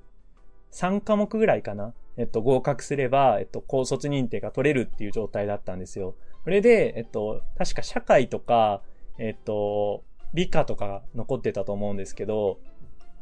それをなんか一夜漬けで、えっと、教科書を試験直前にめくりまくるっていう謎の勉強法で、えっと、受けて、まあ、結論から言うとなんか、その頃ちょうど高卒認定に合格して、高卒の資格が得られたんですよね。なので、えっと、そのデスクワークをするためにはもっと勉強しなきゃいけないっていうのと、自分がすごく劣等感を感じているっていうのと、高卒の資格が取れたっていうのが、こう、うまくこう、そこでが、あの、タイミングが合致して、で、よし、あの、進学しようっていうふうに思ったんですよね。とはいえ、漠然と大学に行きたいなと思ってたんですけど、現実的に考えると、実際の学力は小学校3年生で止まってるっていう状態から、大学受験の勉強ができるほど、当時の自分は根性がある性格じゃなかったので、それは現実的に考えて、どう考えても大学に進学するのは無理だったんですよね。なので、えっと、専門学校に行こうって思って、で、専門学校に行くことにしたんですよね。で、えっと、でな、何の専門学校にしようかって思った時に、ツイッターで、まあ、知り合って仲良くなった人に、えっと、エンジニア、プログラマーの人がすごく多かったっていうのと、あと、もともと、と、まあ自分もネットとかコンピューター好きなんで、プログラマーなら、の勉強なら興味が保てるんじゃないかなっていうような気がして、情報系の専門学校にしようっていうことを決めたんですよね。で、えっと、まあ当時って、僕が2ちゃんとか VIP とかやってた頃って、今とプログラマーの扱いって結構だいぶ違って、今って結構プログラマーって花形って言われてるじゃないですか。あるって割と。っていうのが広まってるじゃないですか。で、結構学生とかにも人気が高い職業だと思うんですけど、当時はなんか、なんかプログラマーイコール、こう、ブラック、ブラック職業代表みたいな感じだったんですよね。あの、2ちゃんとかでは。だから、なんか、VIP とか2ちゃんとかだと、なんか、職業について語るスレとかだと、プログラマーだけになる、だけにはなるなっていうのが定説だったし、なんか、なんか当時なんか映画化もされたなんか、えっと、なんだったかなスレだったのかな ?2 ちゃんのスレとかだったんだっけ？あの、の、ブラック企業に勤めているけど、俺はもう限界かもしれないみたいなタイトルの、あの、やつが映画化された話が流行ったの知ってる人もいるかもしれないんですけど、それとかも、まあ、プログラマーの話とかで、まあ、本当にそういうイメージだったんですよね。あの、当時プログラマーっていうと。とにかくプログラマーは地獄だから、あの、なるな、みたいな。プログラマーは徹夜、あの、深夜残業、徹夜、えっと、サービス残業当たり前で、なんか、まともに、プログラマーになったらまともに生活できないで廃人になるぞ、みたいなのがネットの定説だったんですよ。なんですけど、っていう不安もありつつ、でもまあ結論から言うと、と思い切って専門学校に行くことにしたんですよ。で、やばいですね。あの、9時までには終わるつもりなのに、まだ、ニート時代、10代後半ニート時代編が終わったところで、もう8時半になってきてるので、ちょっとペースアップしますね、ここからは。こっからはね、あの、ちょっとポジティブな話なので、もうちょっと話したいです。で、まあ、そんなこんなで、えっと、専門学校に行くことにしたんですけど、で、専門学校を選ぶ基準として、地元にも一応専門学校あったんですけど、まあ、筑波とか行けば、でも、なんか多分、茨城の地元の専門学校に行くと、やっぱりまた同じような人たちというか、地元特有のなんか閉塞感あるようなタイプの人たちが集まってて、なんか、やっぱりまたなんか今のこの閉塞感のある現状から抜け出せないんじゃないかなっていう予感がすごく強くしたんですよね。今までと同じことを繰り返すんじゃないかみたいな。で、そこで、えっと、あの、東京の専門学校に行きたいってすごい強く思ったんですよ。でも、親にそう相談して、でも、えっと、さすがに、まあ、学費はなんとか、こう、奨学金とかで工面してあげても本気だったらいいけど、さすがになんか一人暮らしする費用までは出せないって言われて、だから、と地元から東京の専門学校まで、あの、2時間ぐらい、片道2時間ぐらいかけて通うっていう決心をしたんですよね。で、それでもやっぱり東京の学校に行った方が絶対何かが変わるってすごい思ったんですよね、当時としては。で、まあ、それは結論から言うと正解だったんですけど、で、えっと、学校選びは結構都内の、えっと、メジャーな情報系の専門学校、いくつか、えっと、資料を取り寄せたりして比較したんですけど、その中で一番、こう、地味で堅実性、堅実そうな学校と学科を選んだんですよね。どことは言わないですけど。新宿にあるえっと、学校なんですけど、で、この時は結構、それまでって、あの、高校入る時とかも、のそうだ、だし、ずっと結構、あの、惰性で、なんか、まあ、とりあえず行っとくか、みたいな感じで、えっと、進学したりとか、の選択を、人生の選択をしてたんですけど、この時は本当になんかもういろいろあった後なので、本当にここでつまずいたらもう人生後がないっていう本当に最後のチャンスだと思ってたので、本当にあの、絶対に失敗できないっていう思いが、で、絶対に専門学校に行きたい強く思ってて、なんでなんかそういう学校の資料請求して情報収集したりとか、あと入学の手続きの資料を書いたりとか、もう基本的に全部自分でやって、えっと、親に、えっと、自分は本気だっていうのをこう、なんとか信じてもら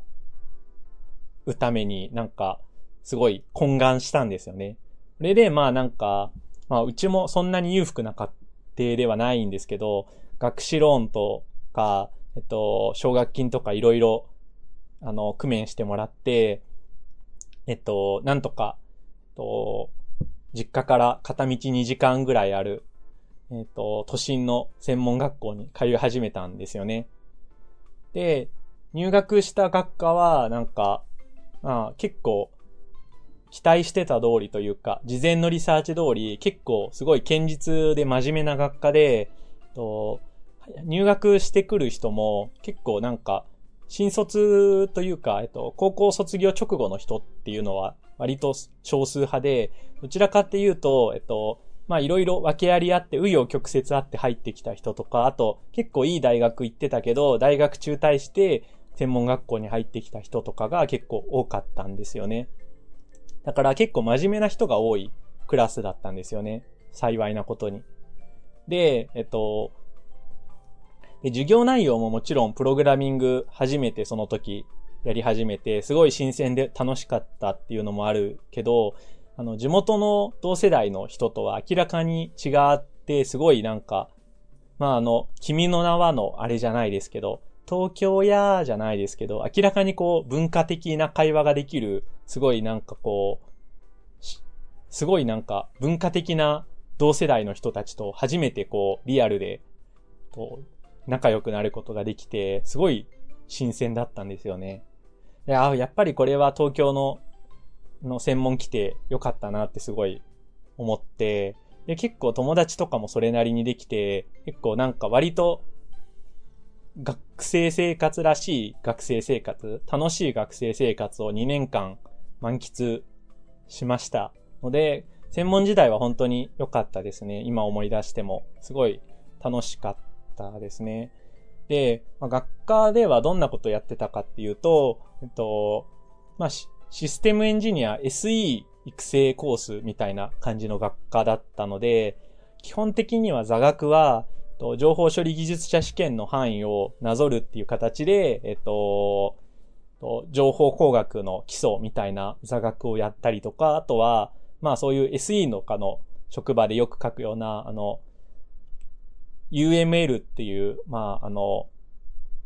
ドキュメントの書き方を教わったりとか、あと、とデータベースのテーブル設計の仕方を学んだり、教わったりとか、そういうのを結構やってましたね。と、プラス、プログラミングを教わるって感じでした。で、結構この学科は、あの、あの、結構やる気ある人向けの学科で、春に入って、その年の夏、秋か、秋の、えっと、半年後の、えっと、1年生の秋の、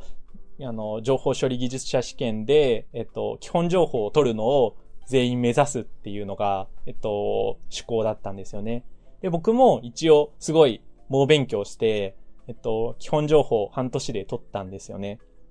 それは人生で初めて受けたちゃんとしたなんか試験だったし、えっと、で、初めて合格した試験でもあったので、すごい嬉しかったのを今でも覚えてますね。なんか、で、一方、学校の成績自体はそんなにできる方ではなくて、なんか、あのー、あれなんですよね。そもそも学校のテストとかほとんど受けたことなかったんで、と今日学校のなんかテスト自体は緊張しすぎて頭が真っ白になって0点取ったりとかして結構成績はガッタガタだったんですよね。で、正直専門学校行ってた時は、なんか Java とかやってたんですけど、オブジェクト思考の何たるかもあんまりよくわかってなかったし、ネットワークとかデータベースとかも、基本情報とかの知識で、としては理解してたけど、えっと、なんか実務につながるような具体的なイメージでは全然理解できてなかったんですよね。で、成績もまあ中の上ぐらいで、決して特別すごい良かったわけではないんですよね。自分よりもプログラミングのなんかまあ、強プロの簡単なのみたいな問題とか結構やらされたんですけど、そういうのも自分よりもできる子いっぱいいたんですよね。でも、なんか、そういうのを結構パズル問題みたいなのすごい得意だけど、別にプログラミングに対してすごい思いが強いわけでもないし、えっ、ー、と、なんか、将来ハッカーになりたいみたいな強い思いがあるわけでもないみたいな子が結構多かったんで、そういう意味で結構プログラミングに対するモチベーション自体は結構、あの、そのクラスの中で高めの方だったかなっていう気がしますね。で、あと、すごい、あの、面白くて写真にの撮ったのが残ってるのがあるんですけど、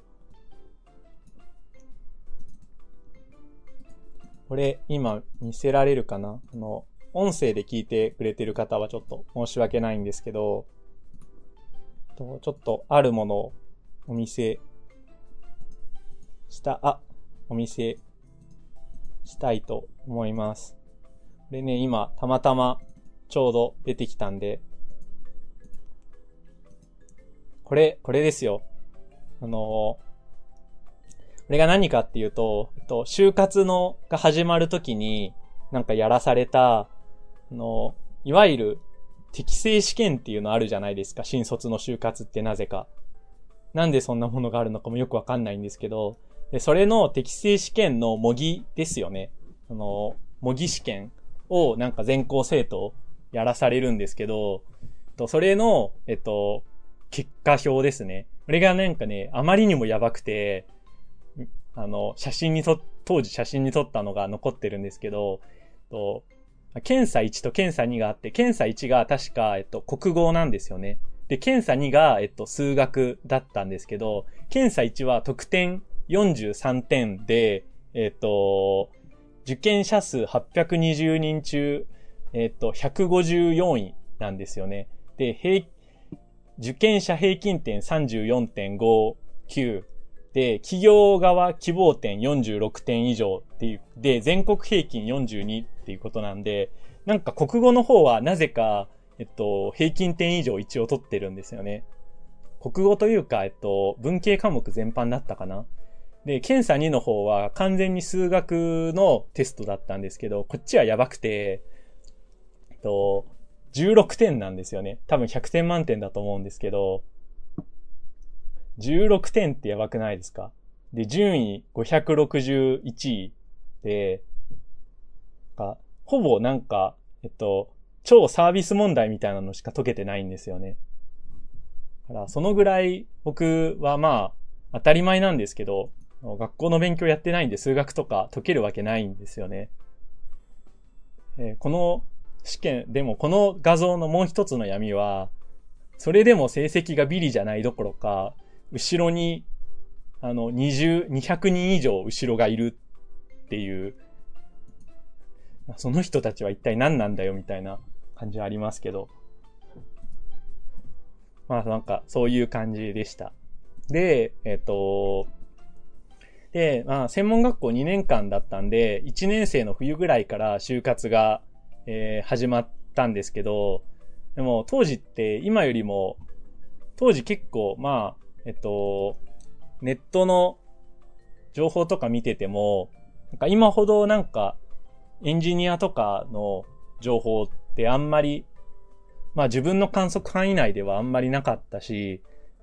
ぶっちゃけプログラマーとして就職してして、どんな会社でどんなことができるのかっていうのもあんまり想像つかなかったんですよね。で、自分がどんな会社に入らん、入りたいのかもよくわかんなくてし、何がやりたいのかもよくわかんなかったので、あんまり積極的にできなかったんですよね。まあ、なんか同級生の、なんか、まあ、いわゆるこう、イケイケどんどんなタイプの性格の、サバサバした性格の子とかは、とりあえず100社、あの、面接申し込みました、どやみたいな感じだ、の人とかもいたんですけど、僕はなんかそういう気にはなれなくて、っていうかそんな体力も精神力もないし、なんか、すごい鈍い動き出しをしてたんですけど、で、なんか、当時考えてたこととしては、とにかく、なんか、お堅い、お堅めの会社は向いてなさそうな気がするから、なんか金融系とか公共系とかのシステムをやるようなシステムエンジニアには多分自分は向いてないんじゃないかなっていう、なんとなく当時としての、えっと、予感がしたんですよね。まあ、今考えると多分当たってるんですけど。なので、当時の考えとしては、なんとなく、こう、ウェブ系っぽい会社か、スマホっぽい、スマホのアプリを作ってるスタートアッ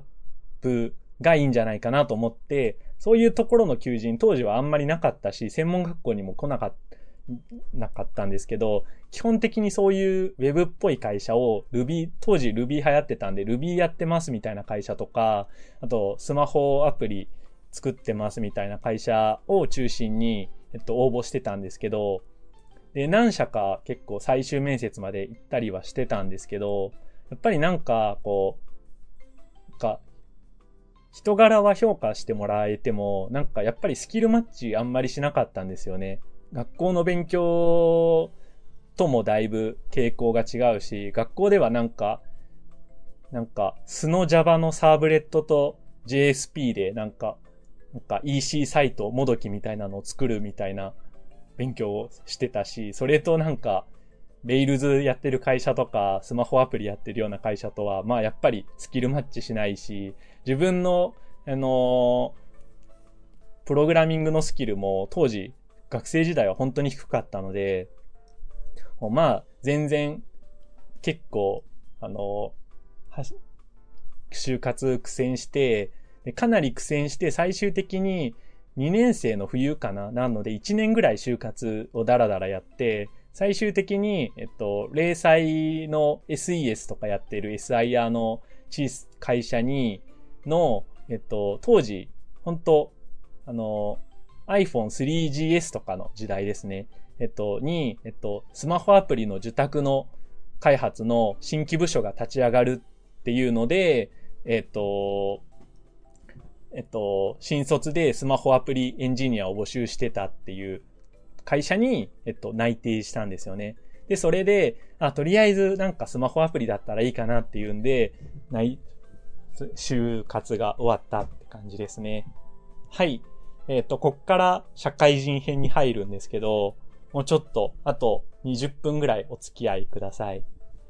こっから社会人編に入ります。で、その新卒で入った会社は、と、まあ、専門卒っていうのもあったんで、えっと、手取り15万ぐらいだったんですよね。で、あの就活が終わると同時に、あの、実家通いから東京のアパートに引っ越してきたんですけど、当時は、えっと、練馬のあたりにある、えっと、家賃5万のアパート、マンションに、えっと、住んで、で、手取り15万で、今思うとよく生活してたなって感じだったんですけど、結構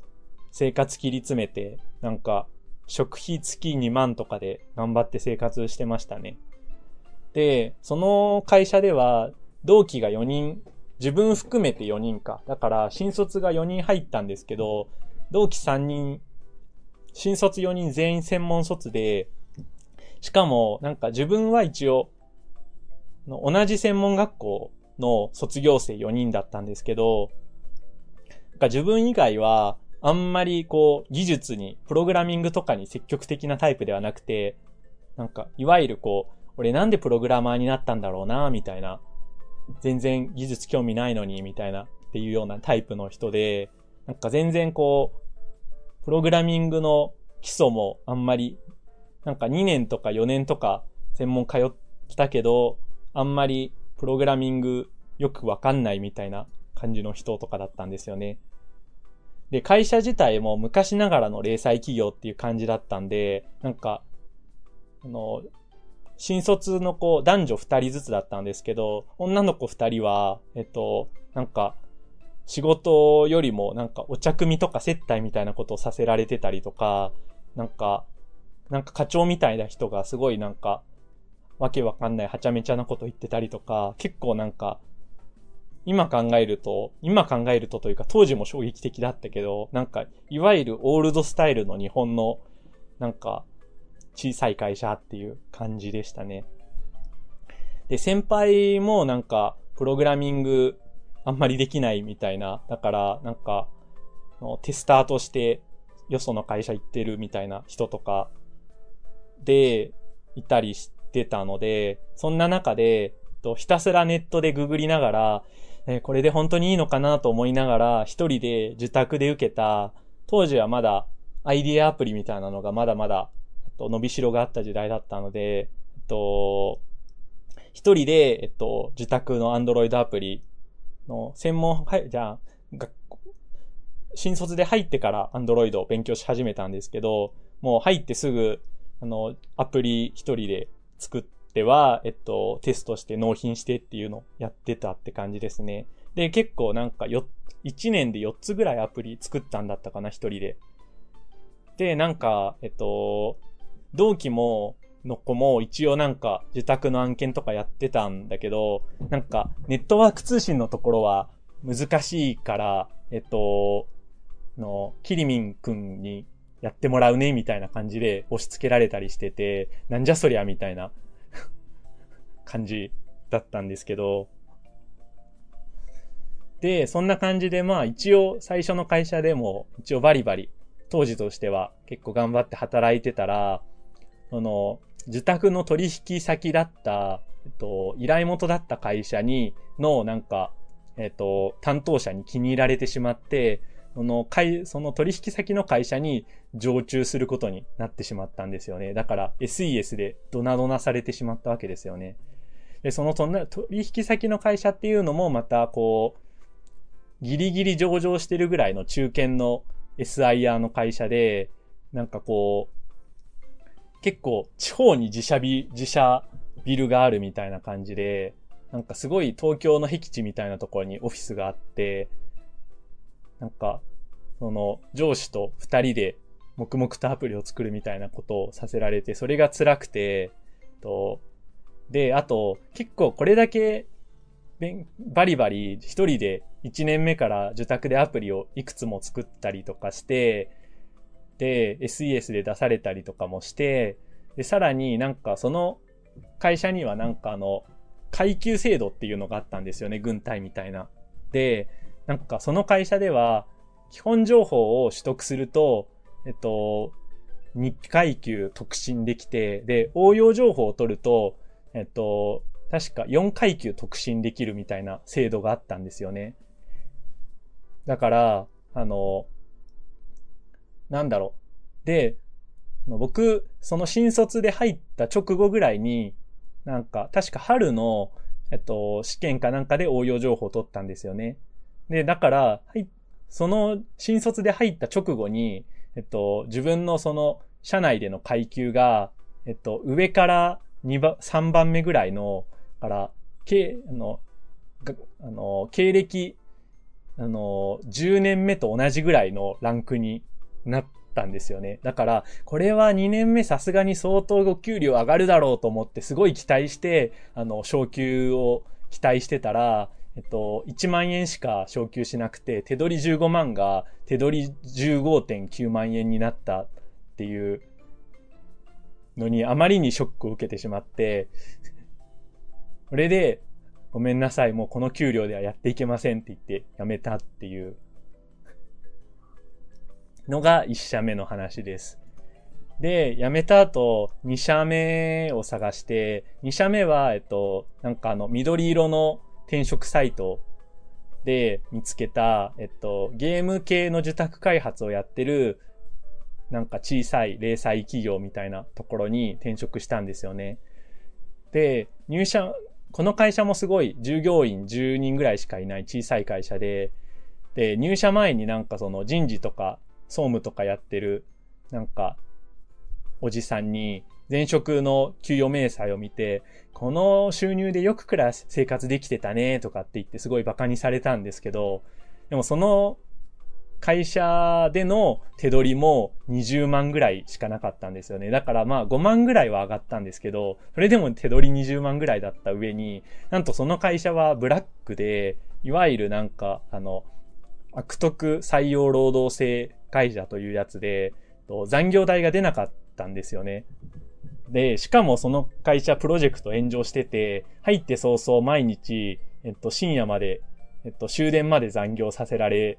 るというか、誰も強制はしないんですけど、終電まで会社にいるのが当たり前みたいな、なんか、社風というか会社の文化になってて、で、しかもなんかその会社、なんか、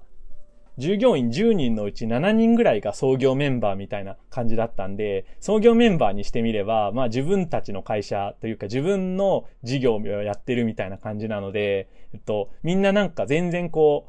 う、いや、俺、俺はまだまだ全然余裕で働けますけど、みたいな顔して働くんですよね。でも、そこにはやっぱりこう、創業メンバーと、あの、後から入ってきたメンバーの温度差があるわけじゃないですか。で、何のフォローもしてくれないんですよね。なんか、あの、励ましてくれるとかもなくて、しかも裁量労働制なのに、で、しかもめちゃくちゃ毎日深夜残業してる状態で、と、朝会に遅刻したことがあったんですよね。しかもその日も有給取るって言ってたけど、えっと、やっぱりなんか仕事を忙しそうなので出ますって言って出てきて、で、それで朝会に遅刻したんですよ。そしたら、なんかその総務のおじさんに、と、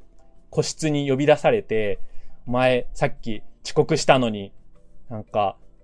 謝らなかっ、謝らないで当たり前のように入ってきたなとかって言って、遅刻が許されると思ってるのかみたいな激詰めされて、え、でも裁量労働制ですよねみたいに言って、そんなことは関係ないだろうみたいなことを言われて、え、え、え、え、みたいな。な、なんなんだこれはみたいになってしまって、でそれがショックすぎて、なんか、もう完全に限界になってしまって、その後、失踪してしまったんですよね、僕。で、失踪して、あ、文字通り失踪したんですよ。だから、と、アパートに、えっと、荷物をも置いたままで、えっと、財布と、と電源を切った携帯だけを持って、何も持たずに、あの、家を出て音信不通になったんですよ。で、その後、えっと、行方不明になったまま、2週間ぐらい、こう、えっと、カラオケボックスとか、えっと、漫画喫茶とかを転々として、あの、東日本をさまよって、えっと、音信不通で行方不明のまま2週間ぐらい生活してたんですよね。でも2週間ぐらい経って、こう、だんだん、こう、最初はなんかこう、日雇い労働者にでもなろうかとかって思ってたんですけど、まあそれも、まあ現実的に自分の根性ではそんな度胸ないし、えっと、まあ、このままじゃ貯金、貯金というか、全財産が尽きて、ホームレスになる以外に道はないなっていうことを悟ってしまって、諦めて、えっと、実家に連絡して、実家に帰ったんですよね。それで、えっと、まあ、実家から、えっと、リモートで、ちょっと退職させてくださいっていう感じで、その2社目は退職してて、その後、実家で1ヶ月ぐらい療養して、えっと、塞ぎ込んでたんですけど、しばらくもう正社員として働くのはコリゴリだぜ、みたいな気持ちだったんだけど、でも働かないで、このままもう実家で、えっと、またニートに戻って、すべて今までのこの数年間の活動すべてなかったことにして、えっと、実家でまた、こう、ニートに戻るっていうのが、そういう選択肢も現実的に見えてたんですけど、どうしてもそれを防ぎたかったんですよね。なんとか、もう、もう一度どうにかしたくて、だからせめてなんかプログラマーのバイトを探そうと思ってバイト探したんですけど、意外とプログラマーのバイトの募集ってないんですよね。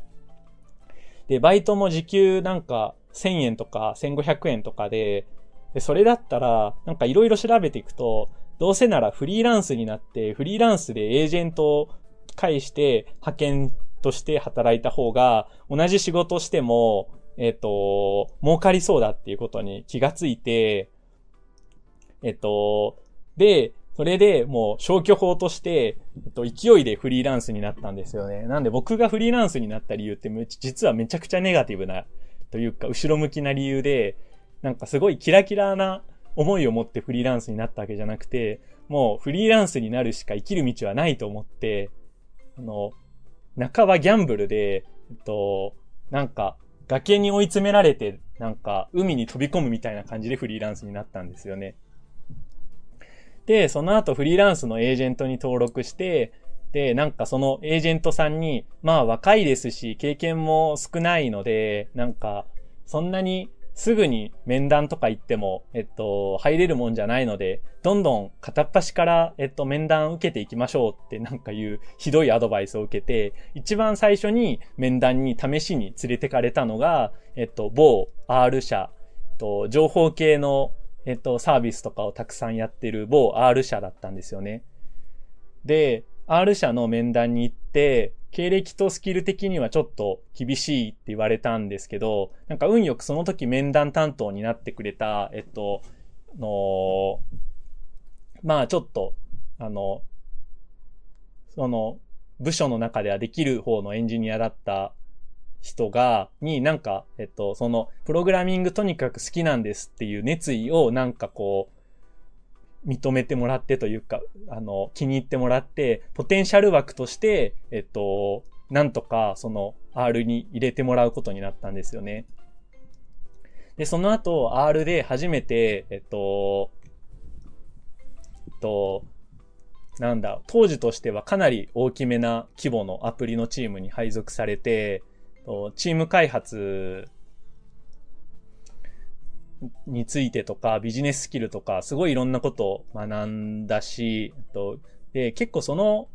部署というか、R 全体的にそうなんですけど、その部署は特に、あの、業務委託の人が多い現場で、フリーランスの人も多かったんですよね、チームメンバーに。なので、結構フリーランスの友達もできたりとか、あと、正社員の人で、えっと、まあ、名前別に出してもいいんですけど、正社員の人で、えっと、結構、なんか、僕が結構見込みがありそうだっていうんで仲良くしてくれた同世代の人とかがいて、その人に結構それまでは自分には全く縁がないと思ってた、と技術系の勉強会みたいなのに連れ出してもらったりとか、LT に、えっと、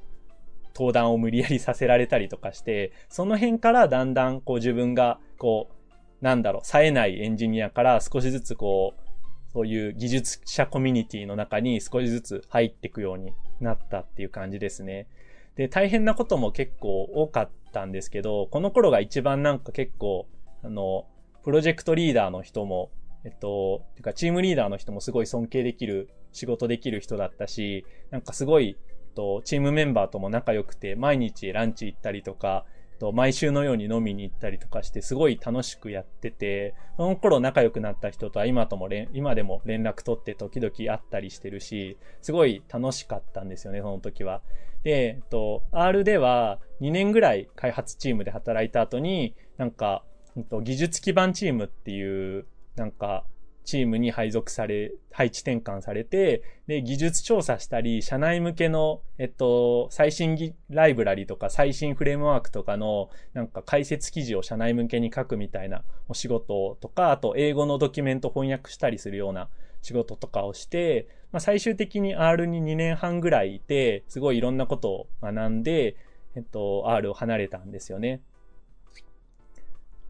そう。で、その後、ふわふわ時代っていうのがあって、R の頃知り合った、えっと、人が、なんかエンジン、フリーランスのエンジニアだった人が、なんか独立して会社を建てたっていうので、なんかその人に声をかけられて、その人になんか常駐の仕事を仲介してもらったり、受託の仕事の下請けやったりしてたんですけど、なんかそれこで紹介してもらう仕事っていうのが結構なんかこ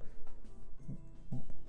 ブラック寄りのグレーみたいな案件とかがだったりして、結構なんか、自分的には結構うーんっていう感じで、あんまり楽しくなかったんですよね。この頃あんまり楽しくなかった代わりになんか、その気を紛らわせるために、えっと、代わりに英語の勉強をめっちゃやってて、えっと、なんか中国の、あ、中学の基礎英語、中学1年レベルの英語全くわからない状態から、なんか1年ぐらいなんか独学で英語ひたすらネットのサービスとかで英語勉強して、TOEIC650 点ぐらいまでなったっていうのが今の仕事に生きてる感じですね。で、その後、またエージェントに戻って、紹介してもらった会社が、Paymo っていうアプリをやってた AnyPay っていう会社だったんですよね。で、当時はこの Paymo っていうのはなんか割り勘決済アプリで、なんか今流行りの決済なんとか Pay とかっていうアプリの、えっ、と、走りみたいな感じだったんですけど、当時はまだ、えっと、社員、あの、リリース直後で、社員エンジニアが CTO を含めて2人しかいないような状態だって、CTO が主に手を動かしてるみたいな環境でかなり新鮮だったりとか、で、最初は決済系の知識って全然興味なかったんですけど、やってるうちに結構ハマっていったりとかして、と、ペイモのアプリもすごい好きだったので、かなり可能性感じてて、本気でプロダクトに、のこと考えたりしてて、えっと、すごいハマってましたね。で、計1年半ぐらい在籍した後、まあいろいろあって音楽性の違いで、えー、退職したんですよね。まあ、で、その後ペイモは、えっと、サービス終了しちゃうんですけど、で、あ、ABC 始まりますね。えっと、どうしよう。は、もう完全に始まりますね。どうしようどうしよう。えっ、と、続きを ABC の後にやってもいいですか？えっ、と、10、11時から続きをやってもいいですか ?11 時から続きをやります。はい、えー、お疲れ様です。すいませんでした。あの、長話をしてしまって。はい。あの、僕のすごい、あのね、まあ、僕のブログとか見てくれてる人は知ってるお、お察しかもしれないんですけど、僕自分語りがすごい好きで、話が長いんですよね、意外と。なので、まあ、こんな感じになってしまったんですけれども、えー、さっきの続きから、えー、話していきたいと思います。よろしくお願いします。はい。というわけで、えっ、ー、と、さっきどこまで話しましたかね？あ、そう。で、えっ、と、R、まあもう言っても別にいいですよね。前、前の人生 FM とかでもなんか言及してるし、えー、リクルートに2年半ぐらいいて、で、リクルートで結構なんかエンジニアとしてかなり、えっ、ー、と、まあビジネススキルとかも含めてかなりこうエンジニアとして成長して、同時に結構その技術ブログ書くようになったりとか、えっ、と、勉強会出るようになったりとか、あの、かなりそうですね、あの、エンジニアとして結構、あの、エンジニア界隈っていうものを意識し始めたというか、えっと、結構、エンジニア界隈に、えっと、にお友達ができたりし始めたのが、この時期ですね。まあ、大体、えっと、20代前半から半ばぐらいのあたりです。はい。で、えっと、その後、あの、リクルート一旦離れてしばらくお休み取った後、あの、ど、その、常駐の仕事を知り合いからもらったりとか、あとは、あの、まあ、受託の仕事もらって家で、あの、アプリ作ったりとかしてたんですけど、あんまりまあ、こんなにパッとした感じではなくて、まあ、お小遣い稼ぎみたいな感じの、なんか、まあ、地味な感じの仕事をちまちまやってたっていう感じですね。で、その後、やっぱりエージェント、フリーランスで知名度があんまりないと、えっと、まあやっぱりあの、面白い会社に入るのってフリーランスの業務委託募集してますって普通に求人出してる会社ってまあ意外と少ないというか、やっぱりあの話、知り合いのエンジニアの人とかに話聞いても、あの、いや、正社員でうち来ませんかって言われて、えっと、業務フリーランスとか業務委託とかは受け付けてないですかって聞くと、大体、いや、それはちょっと今あんまりみたいな感じのとこが意外と多いんですよね。なので、なんかその頃結構フリーランス意外と難しいなというふうに思っていて、まあちょっとフリーランスでこのままやってて、本当にエンジニアとして経験ちゃんと積めるのかなみたいなのを不安に思ったりとかも、この頃してました。で、それで一旦エージェント経由で紹介してもらった方が、やっぱり、あの、いい、なんか、いい案件紹介してもらえるのかなっていうふうに思ったので、この後もう一回、その前、リクルート紹介してくれたエージェントさんに、えっと、一回連絡して、えっと、まあ、また案件の一覧表みたいなのもらって、どこを受けたいですか？みたいな話して、で、それでなんか消去法というか、なんとなく選んだのが AnyPay っていう会社だったんですよね。で、当時その会社については全然知らなかったんですけど、と Kotlin ができるような、まあ、 Android のエンジニアを募集してるっていうのと、あとなんか、モダンなベンスタートアップ企業っていうので、ちょっとまあ面白そうな案件かなって思って面談受けに行ったら、今、リリース直後で、リリースまですごい炎上してて、とコードがすごいカオスだから、この、グロースもしたいけど、と技術的負債の返済とかもしたいくて、けど全然、こう、エンジニアいなくて、人足りてなくて困ってるんだよね、みたいな話をされて、で、ちょうど僕が結構、リクルートとかでも、あの、巨大なプロジェクト、巨大なアプリの保守とか、回収とかしてて、結構、あの、リファクターとか、えっと、再構築みたいな案件をいくつかやってて、結構そういうのの経験があったので、で、自分の好みとしても、そういうなんかこう、リファクターを思いっきりやれるみたいなのは結構業務として嫌いじゃないというか、むしろ好きな方だったんで、あ、結構マッチしてるなと思って、で、そこで働くことにしました。で、フリーランスとしてそこにジョインしました。で、最初はその、ペイモってアプリも知らなかったし、あの、決済関連のこととかも興味なかったんですけど、社内になんか結構、あの、決済大好きおじさんみたいなすごい面白い方がいて、でその人が結構中国のあの、WeChat Pay とか、そういうのにすごい詳しくて、で、まあ、それがきっかけで、まあ、結構そういうアプリをやろうみたいな話になってたんですけど、社内的にも。で、その人がすごいいろんなことを教えてくれたりして、だんだんこうそういう決済とかも、あの、スマホ決済とか送金とかっていうのも面白い、あの、分野だなっていうので、だんだん興味持ってったのと、あとなんかその人の、なんかガイドみたいな感じで中国に連れてってもらったりして、上海行って実際にこう WeChat Pay とか、なんか全部 QR コード決済で、えっと、支払いとか、えっと、割り勘とか、全部、なんかそれで完結するっていうのがインフラとして、もう全部、えー、整ってるっていうようなのを現地で体感したりして、ああ、なるほど、確かにこういう世界観ってすごい面白いなと思って、すごい、えっと、自分としても、その、プロダクトにすごい、あの、に対してすごい、あの、思いが、えっ、と、強くなっていきました。で、えっと、まあ、それで、まあ、外部の協力会社の人とかと、まあ、えっと、 Slack 上で議論したりしながら、とまあ、結構技術的負債がかなり、あの、リリース時点で溜まってるアプリだったので、これ、ちょっと僕、個人的にこう設計とかに一過言あるんで、あの、全面的にリファクターしたいですっていうのを提案して、こんな感じにしたいんですけど、みたいなこう、案を GitHub で、えっと、サンプルのプルリク出したりして、で、まあ、他にも何人か手伝ってもらったんですけど、まあ自分、僕がメインとなって、そこで、えっと、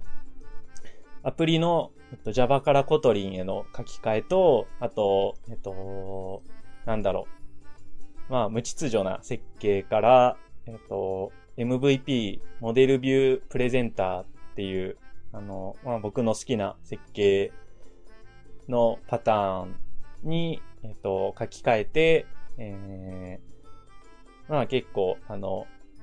ドメインモデルとか、レイヤーとかも綺麗に分けてテスト書いたりとかしてっていうのをやったりしてました。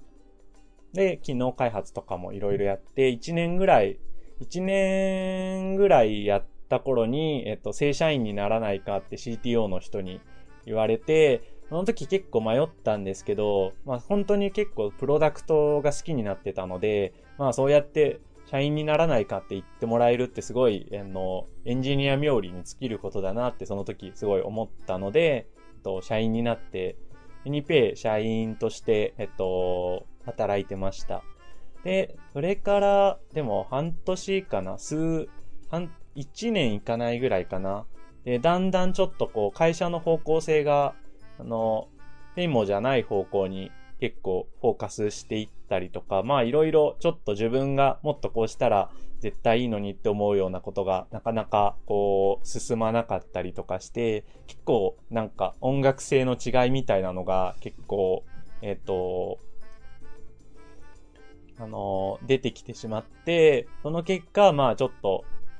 あの、もうそろそろ退職しますみたいな感じで退職したのが、えっ、ー、と、2018年の春ぐらいですね。で、その後、えっと、ペイモには競合のキャッシュっていうサービスがあって、今でもキャッシュの方は、えっと、サービスとしてバリバリやってるんですけど、あの、人気のアプリだと思うんですけど、K、K のキャッシュっていうアプリがあるんですけど、えっと、僕はペイもやってると結構その K のキャッシュの方がいけてるなって思ってて、もっとキャッシュみたいにしたいみたいな思いが結構あったりして、ライバル視してたんですけど、その後、ああの、キャッシュの人に、まあそういうなんかつながりもあって、えっと、キャッシュで働かないみたいにこう誘われて、その時も、あの、正社員でっていう風に言われてたんで、結構ちょっと、まあフリーランスになり、戻りたいんだけどな、みたいな思いもあってかなり迷ったんですけど、まあでも結果的には、えっと、というか、最終的に、えっと、まあじゃあ、あの、入りますって感じでキャッシュに入ったのが、えっと、去年の夏ですね。なんですけど、ちょっとこのあたりの話はちょっと、こう、後ろめたいというか、心苦しい話になるんですけど、こっからまた一波乱あってですね、あの、エニペイ行った頃の後期ぐらいから、エニペイ辞めるちょっと前ぐらいから結構、その、ストレスが結構溜まってる状態で、暴飲暴食したりとかして、ちょっと激太りしたりとかしてて、結構メンタル的に不安定だったんですよね。で、えっと、エニペイ辞めて、えっと、1ヶ月ぐらい休暇取って、ジム行ったりしてたんですけど、その間もちょっとあんまり、なんかメンタルがパッとしない感じで、だったんですけど、その後、あの、キャッシュの方に、えっと、入社して、と、したんですけど、まあ、なんか、ちょうど、その入社した、してからちょっと、そのメンタルの方の体調がかなりすごい悪化してきてしまって、で、なかなかちょっと個人的にうまくこう、まあ新しい環境ってやっぱり最初は大変なので、そういう状態で新しい環境に行ったっていうこともあって、なかなかこう、最初、うまくこう自分の気持ちが処理できなくて、結構、あの、厳しい感じになってしまって、最終的にまあ入社1ヶ月ぐらいでちょっと会社に行けなくなっちゃったんですよね。それですごいなんかもう結構厳しい体調になってしまって、本当に申し訳ないんですけど、ちょっとそういう感じでちょっと働き続けるの難しい感じなので、ちょっと一旦退職させてもらいたいですって言って、えっと、すごい本当に申し訳なかったんですけど、キャッシュは1ヶ月ぐらいで退職することになってしまったんですよね。っていうのが去年の、えっ、ー、と、8月末ぐらいですね。で、その後結構その、本格的に割とこう、鬱っぽい状態になってしまって、本当になんか、こう、なんかこう、何もできなくなっちゃったんですよね。あの、起きてるだけで辛いみたいな感じで、ほんと一日中こう横になって、なんか夢と現実の狭間みたいな状態をずっと一日中過ごすみたいな状態になってしまって、でもなんかご飯を買いにコンビニに行くのも辛いし、なんか部屋を片付けたりお風呂入ったりするのもすごい厳しいみたいな感じのぐらいの体調になってしまって、で、結構、もう、どうしようかなって感じになっちゃったんですよね。で、その時は本当にもうなんか、あの、うつとかって一度なると結構調べると、まあ、すごい個人差あるんですけど、やっぱりそんな、そんな、なんか、すぐ治るものじゃなくて、まあ、半年とか、早くても半年1年とか、本当に数年単位で、あの、症状が緩和するまで、えっと、付き合って、リハビリしなきゃいけないみたいな情報とかも結構あったりしたので、ちょっともう、実家に帰らないと厳しいんじゃないかみたいに、その時もかなり、えっと、悩んだんですよね。なんですけど、やっぱり、エンジニアは辞めたくないなっていう気持ちはすごいずもうずっとあって、まあでもなんかさい、家族とかとは結構母親と仲いいので母親とかと連絡取り合ってたんですけど、随時。母親とかとはまあ最悪2年ぐらい自宅、実家で療養して、その後なんかリモートでできるような仕事とか実家から探したりするっていう生き方もあるんじゃないみたいな、こう、こと言われたりして、まあ、最悪それもあるかみたいなことを割と真面目に考えたりしてたんですよね。で、結構ずっと1ヶ月2ヶ月ぐらい寝込んでたんですけど、えっと、ま、結構なんかその、その、母親が結構地元茨城に住んでるんですけど、1時間半ぐらいかけて電車で、えっと、なんか週に2回ぐらい結構来てくれて、一緒になんか、えっと、公園まで、えっと、散歩に連れ出してくれたりとか、あの、なんかご飯作ってくれたりとかして、で結構なんか、えっと、いろいろ、こう、話し相手になってくれたりとかして、まあ少しずつなんか、リハビリっぽいことをして、あとまあなんかその、うつの体験記みたいな本とかいろいろ読んだりして、まあいろいろ自分のなんか内面についてもいろいろ考えたりとか、まあ、あの、心療内科の薬増やしてもらったりとか、まあいろいろやって、まあほん、少しずつ良くなりつつはあるかな、みたいな。でもやっぱり厳しいかな、みたいな微妙な状態だったんですよね。で、その頃、10月ぐらいかな、に、えっと、えっと、まあ、えっと、ちょっと、仲の良いというか、知り合いの方から、えっと、M 社に、M 社の方ですね。あの、まあ、これも別に、あの、まあ、伏せることも多分ないと思うんですけど、そんなに。まあ、あの、今、一番話題の M の Pay の方ですね。MPay MPay ですね。MPay の人から、えっと、うち、なんか週3とかでも全然大丈夫だから、なんかうちでちょっと働いてみないっていう風に、えっと、声かけてもらって、で、えっと、一緒になんか六本木で美味しい焼肉を食べたりして、で、なんかこんな状態なんですよみたいな話して、で、結構なんか励ましてもらったりとかして、で、なんか、まあなんか、ダメだったらダメでしょうがないけど、とりあえずなんか、えっと、なんか、まあ、やってみないみたいな感じで、えっと、すごい理解ある感じで誘ってくれたので、ちょっと勇気を出して、その時まだ体調が結構不安定だったので、えっと、まあ、仕事、ほんと復帰できるかなっっていうのはかなり心配だったんですけど、けどまあ、働いて好転する可能性もなきにし、なきにしもあらずかなっていうのもあって、まあ、一応働きますってことで、で、10月の後半ぐらいから、週3で最初、あの、m p a に入ったんですよね。で、えっと、で、働いてみると、まあ、もちろん体力的にかなり、えっと、まあ、鬱になると体力もめちゃくちゃ落ちるので、えっと、結構もう一日働くと、なんか、息も絶え絶えみたいな感じではあったんですけど、でもまあ逆になんか結構すごい、あの、む、その当時のというか、その MPay の Android アプリの設計がかなり複雑だったりとかして、すごいなんか頭をフル回転させないと、えっと、仕事ができないみたいな感じの、えっと、仕事内容だったりしたので、あと、まあ結構、英語の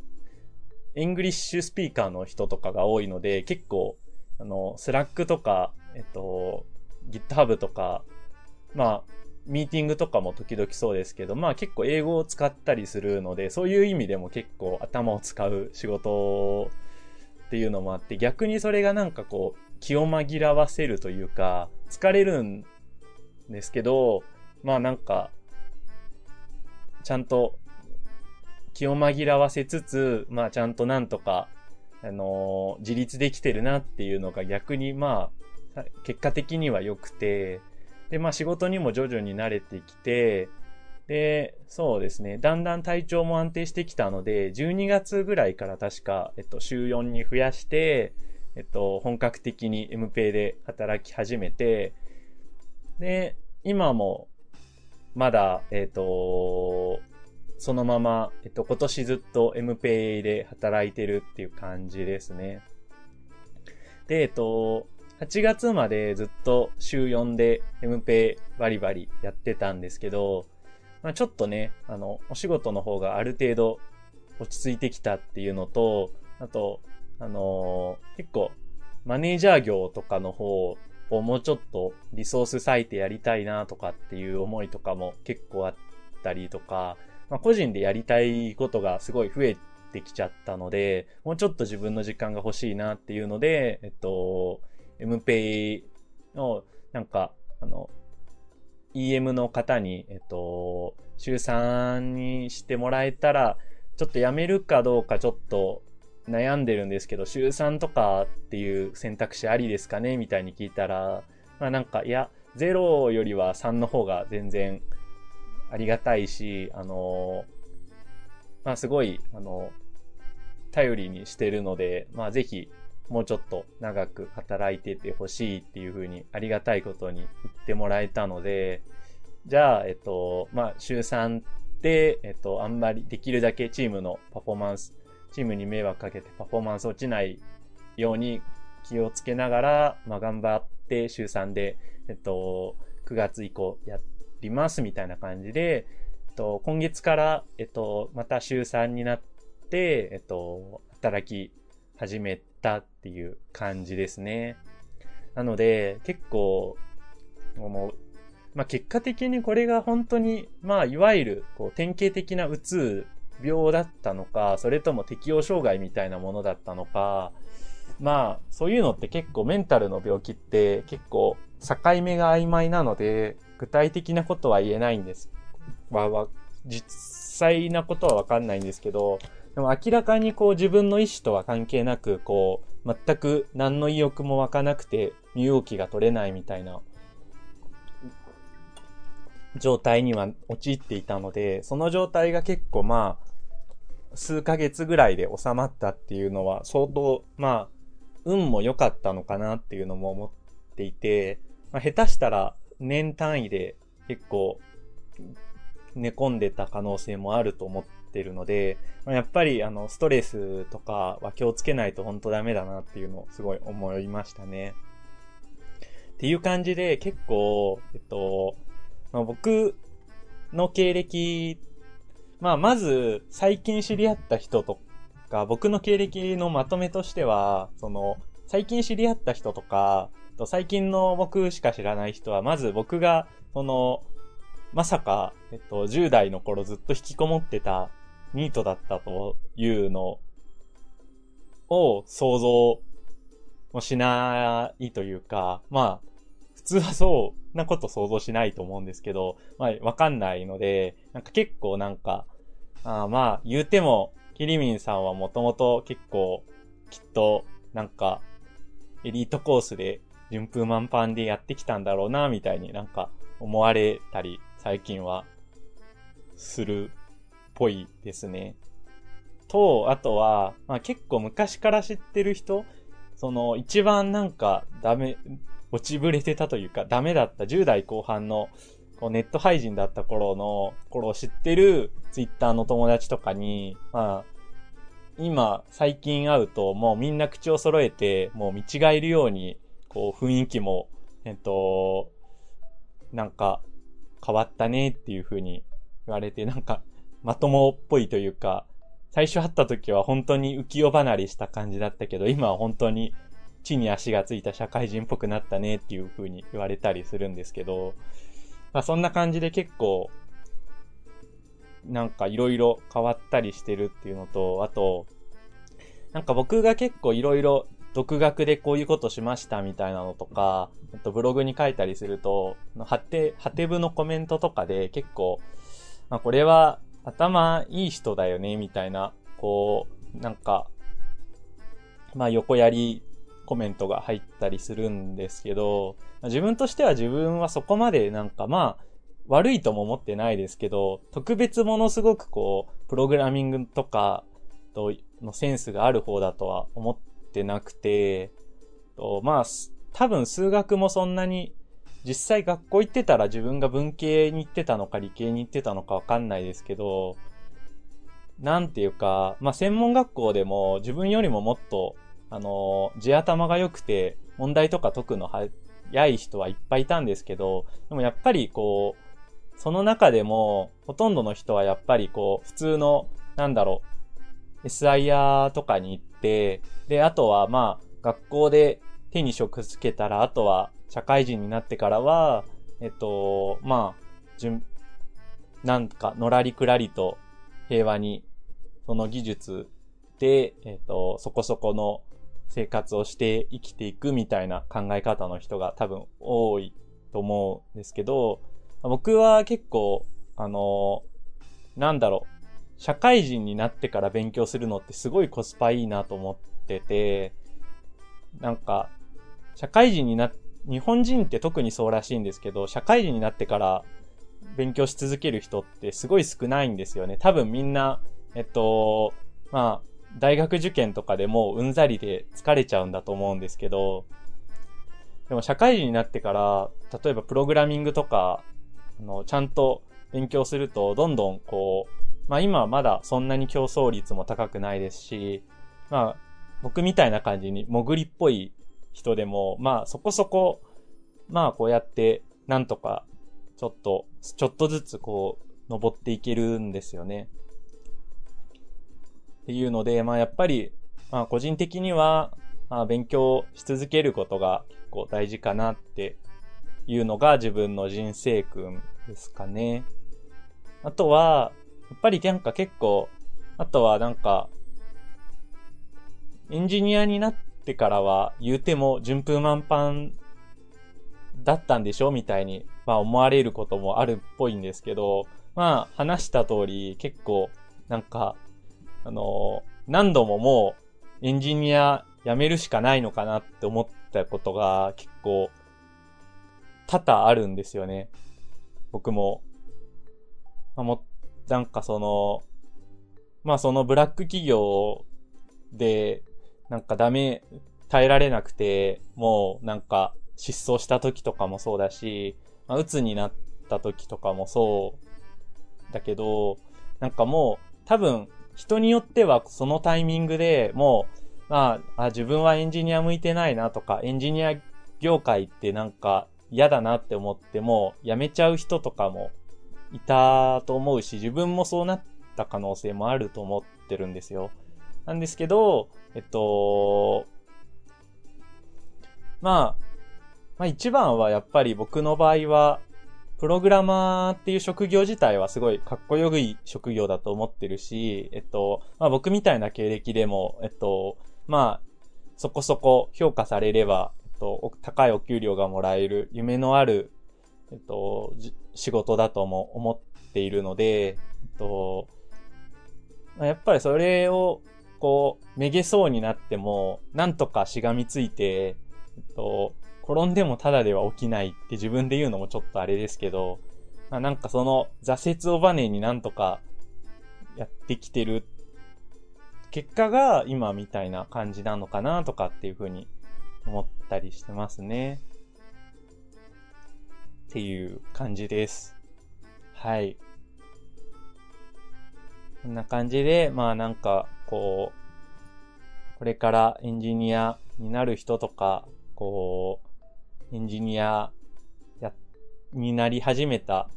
なりたての人とかの、え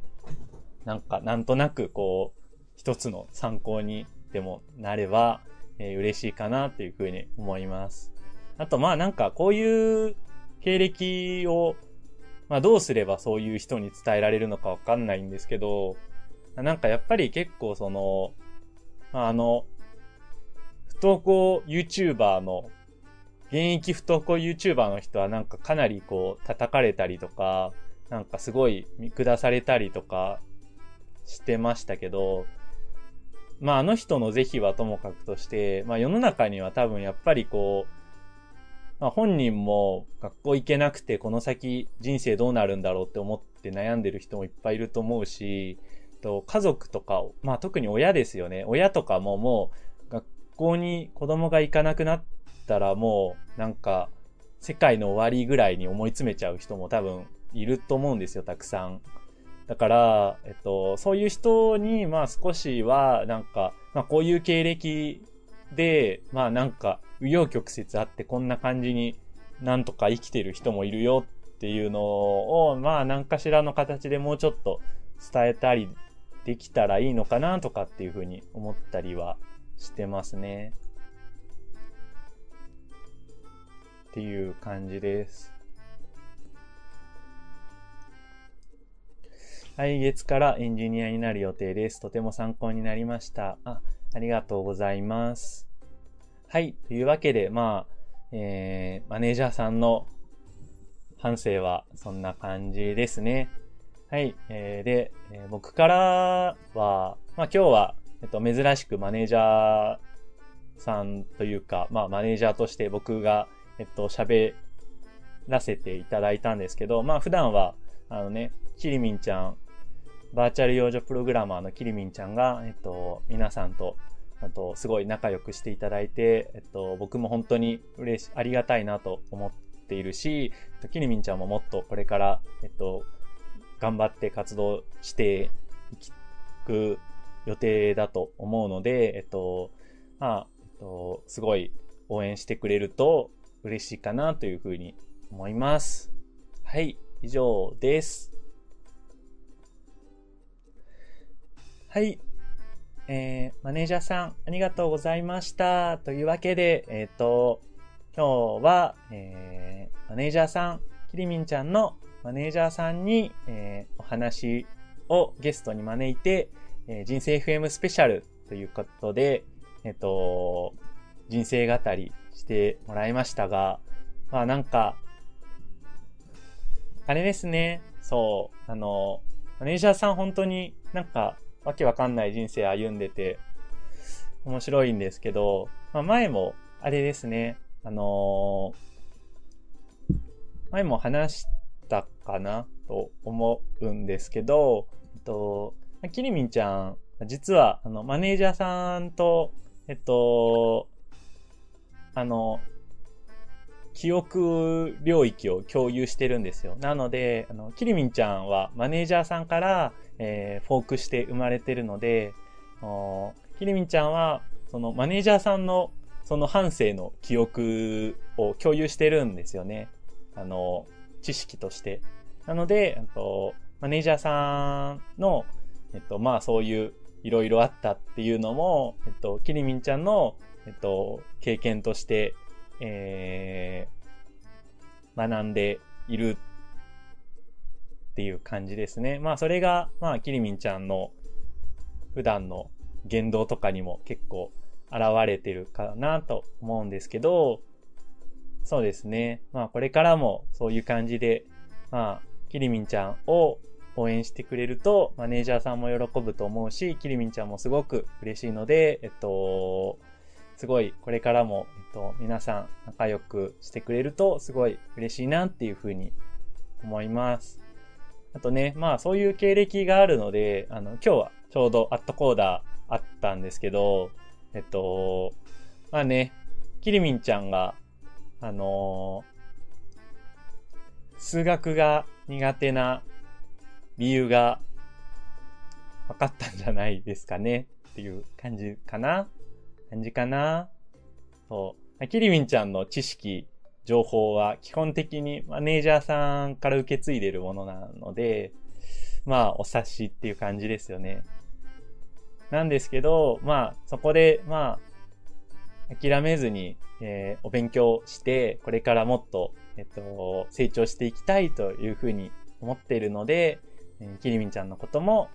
えー、マネージャーさんのことも応援してくれると嬉しいです。あ、KY さん、えー、承認ありがとうございます。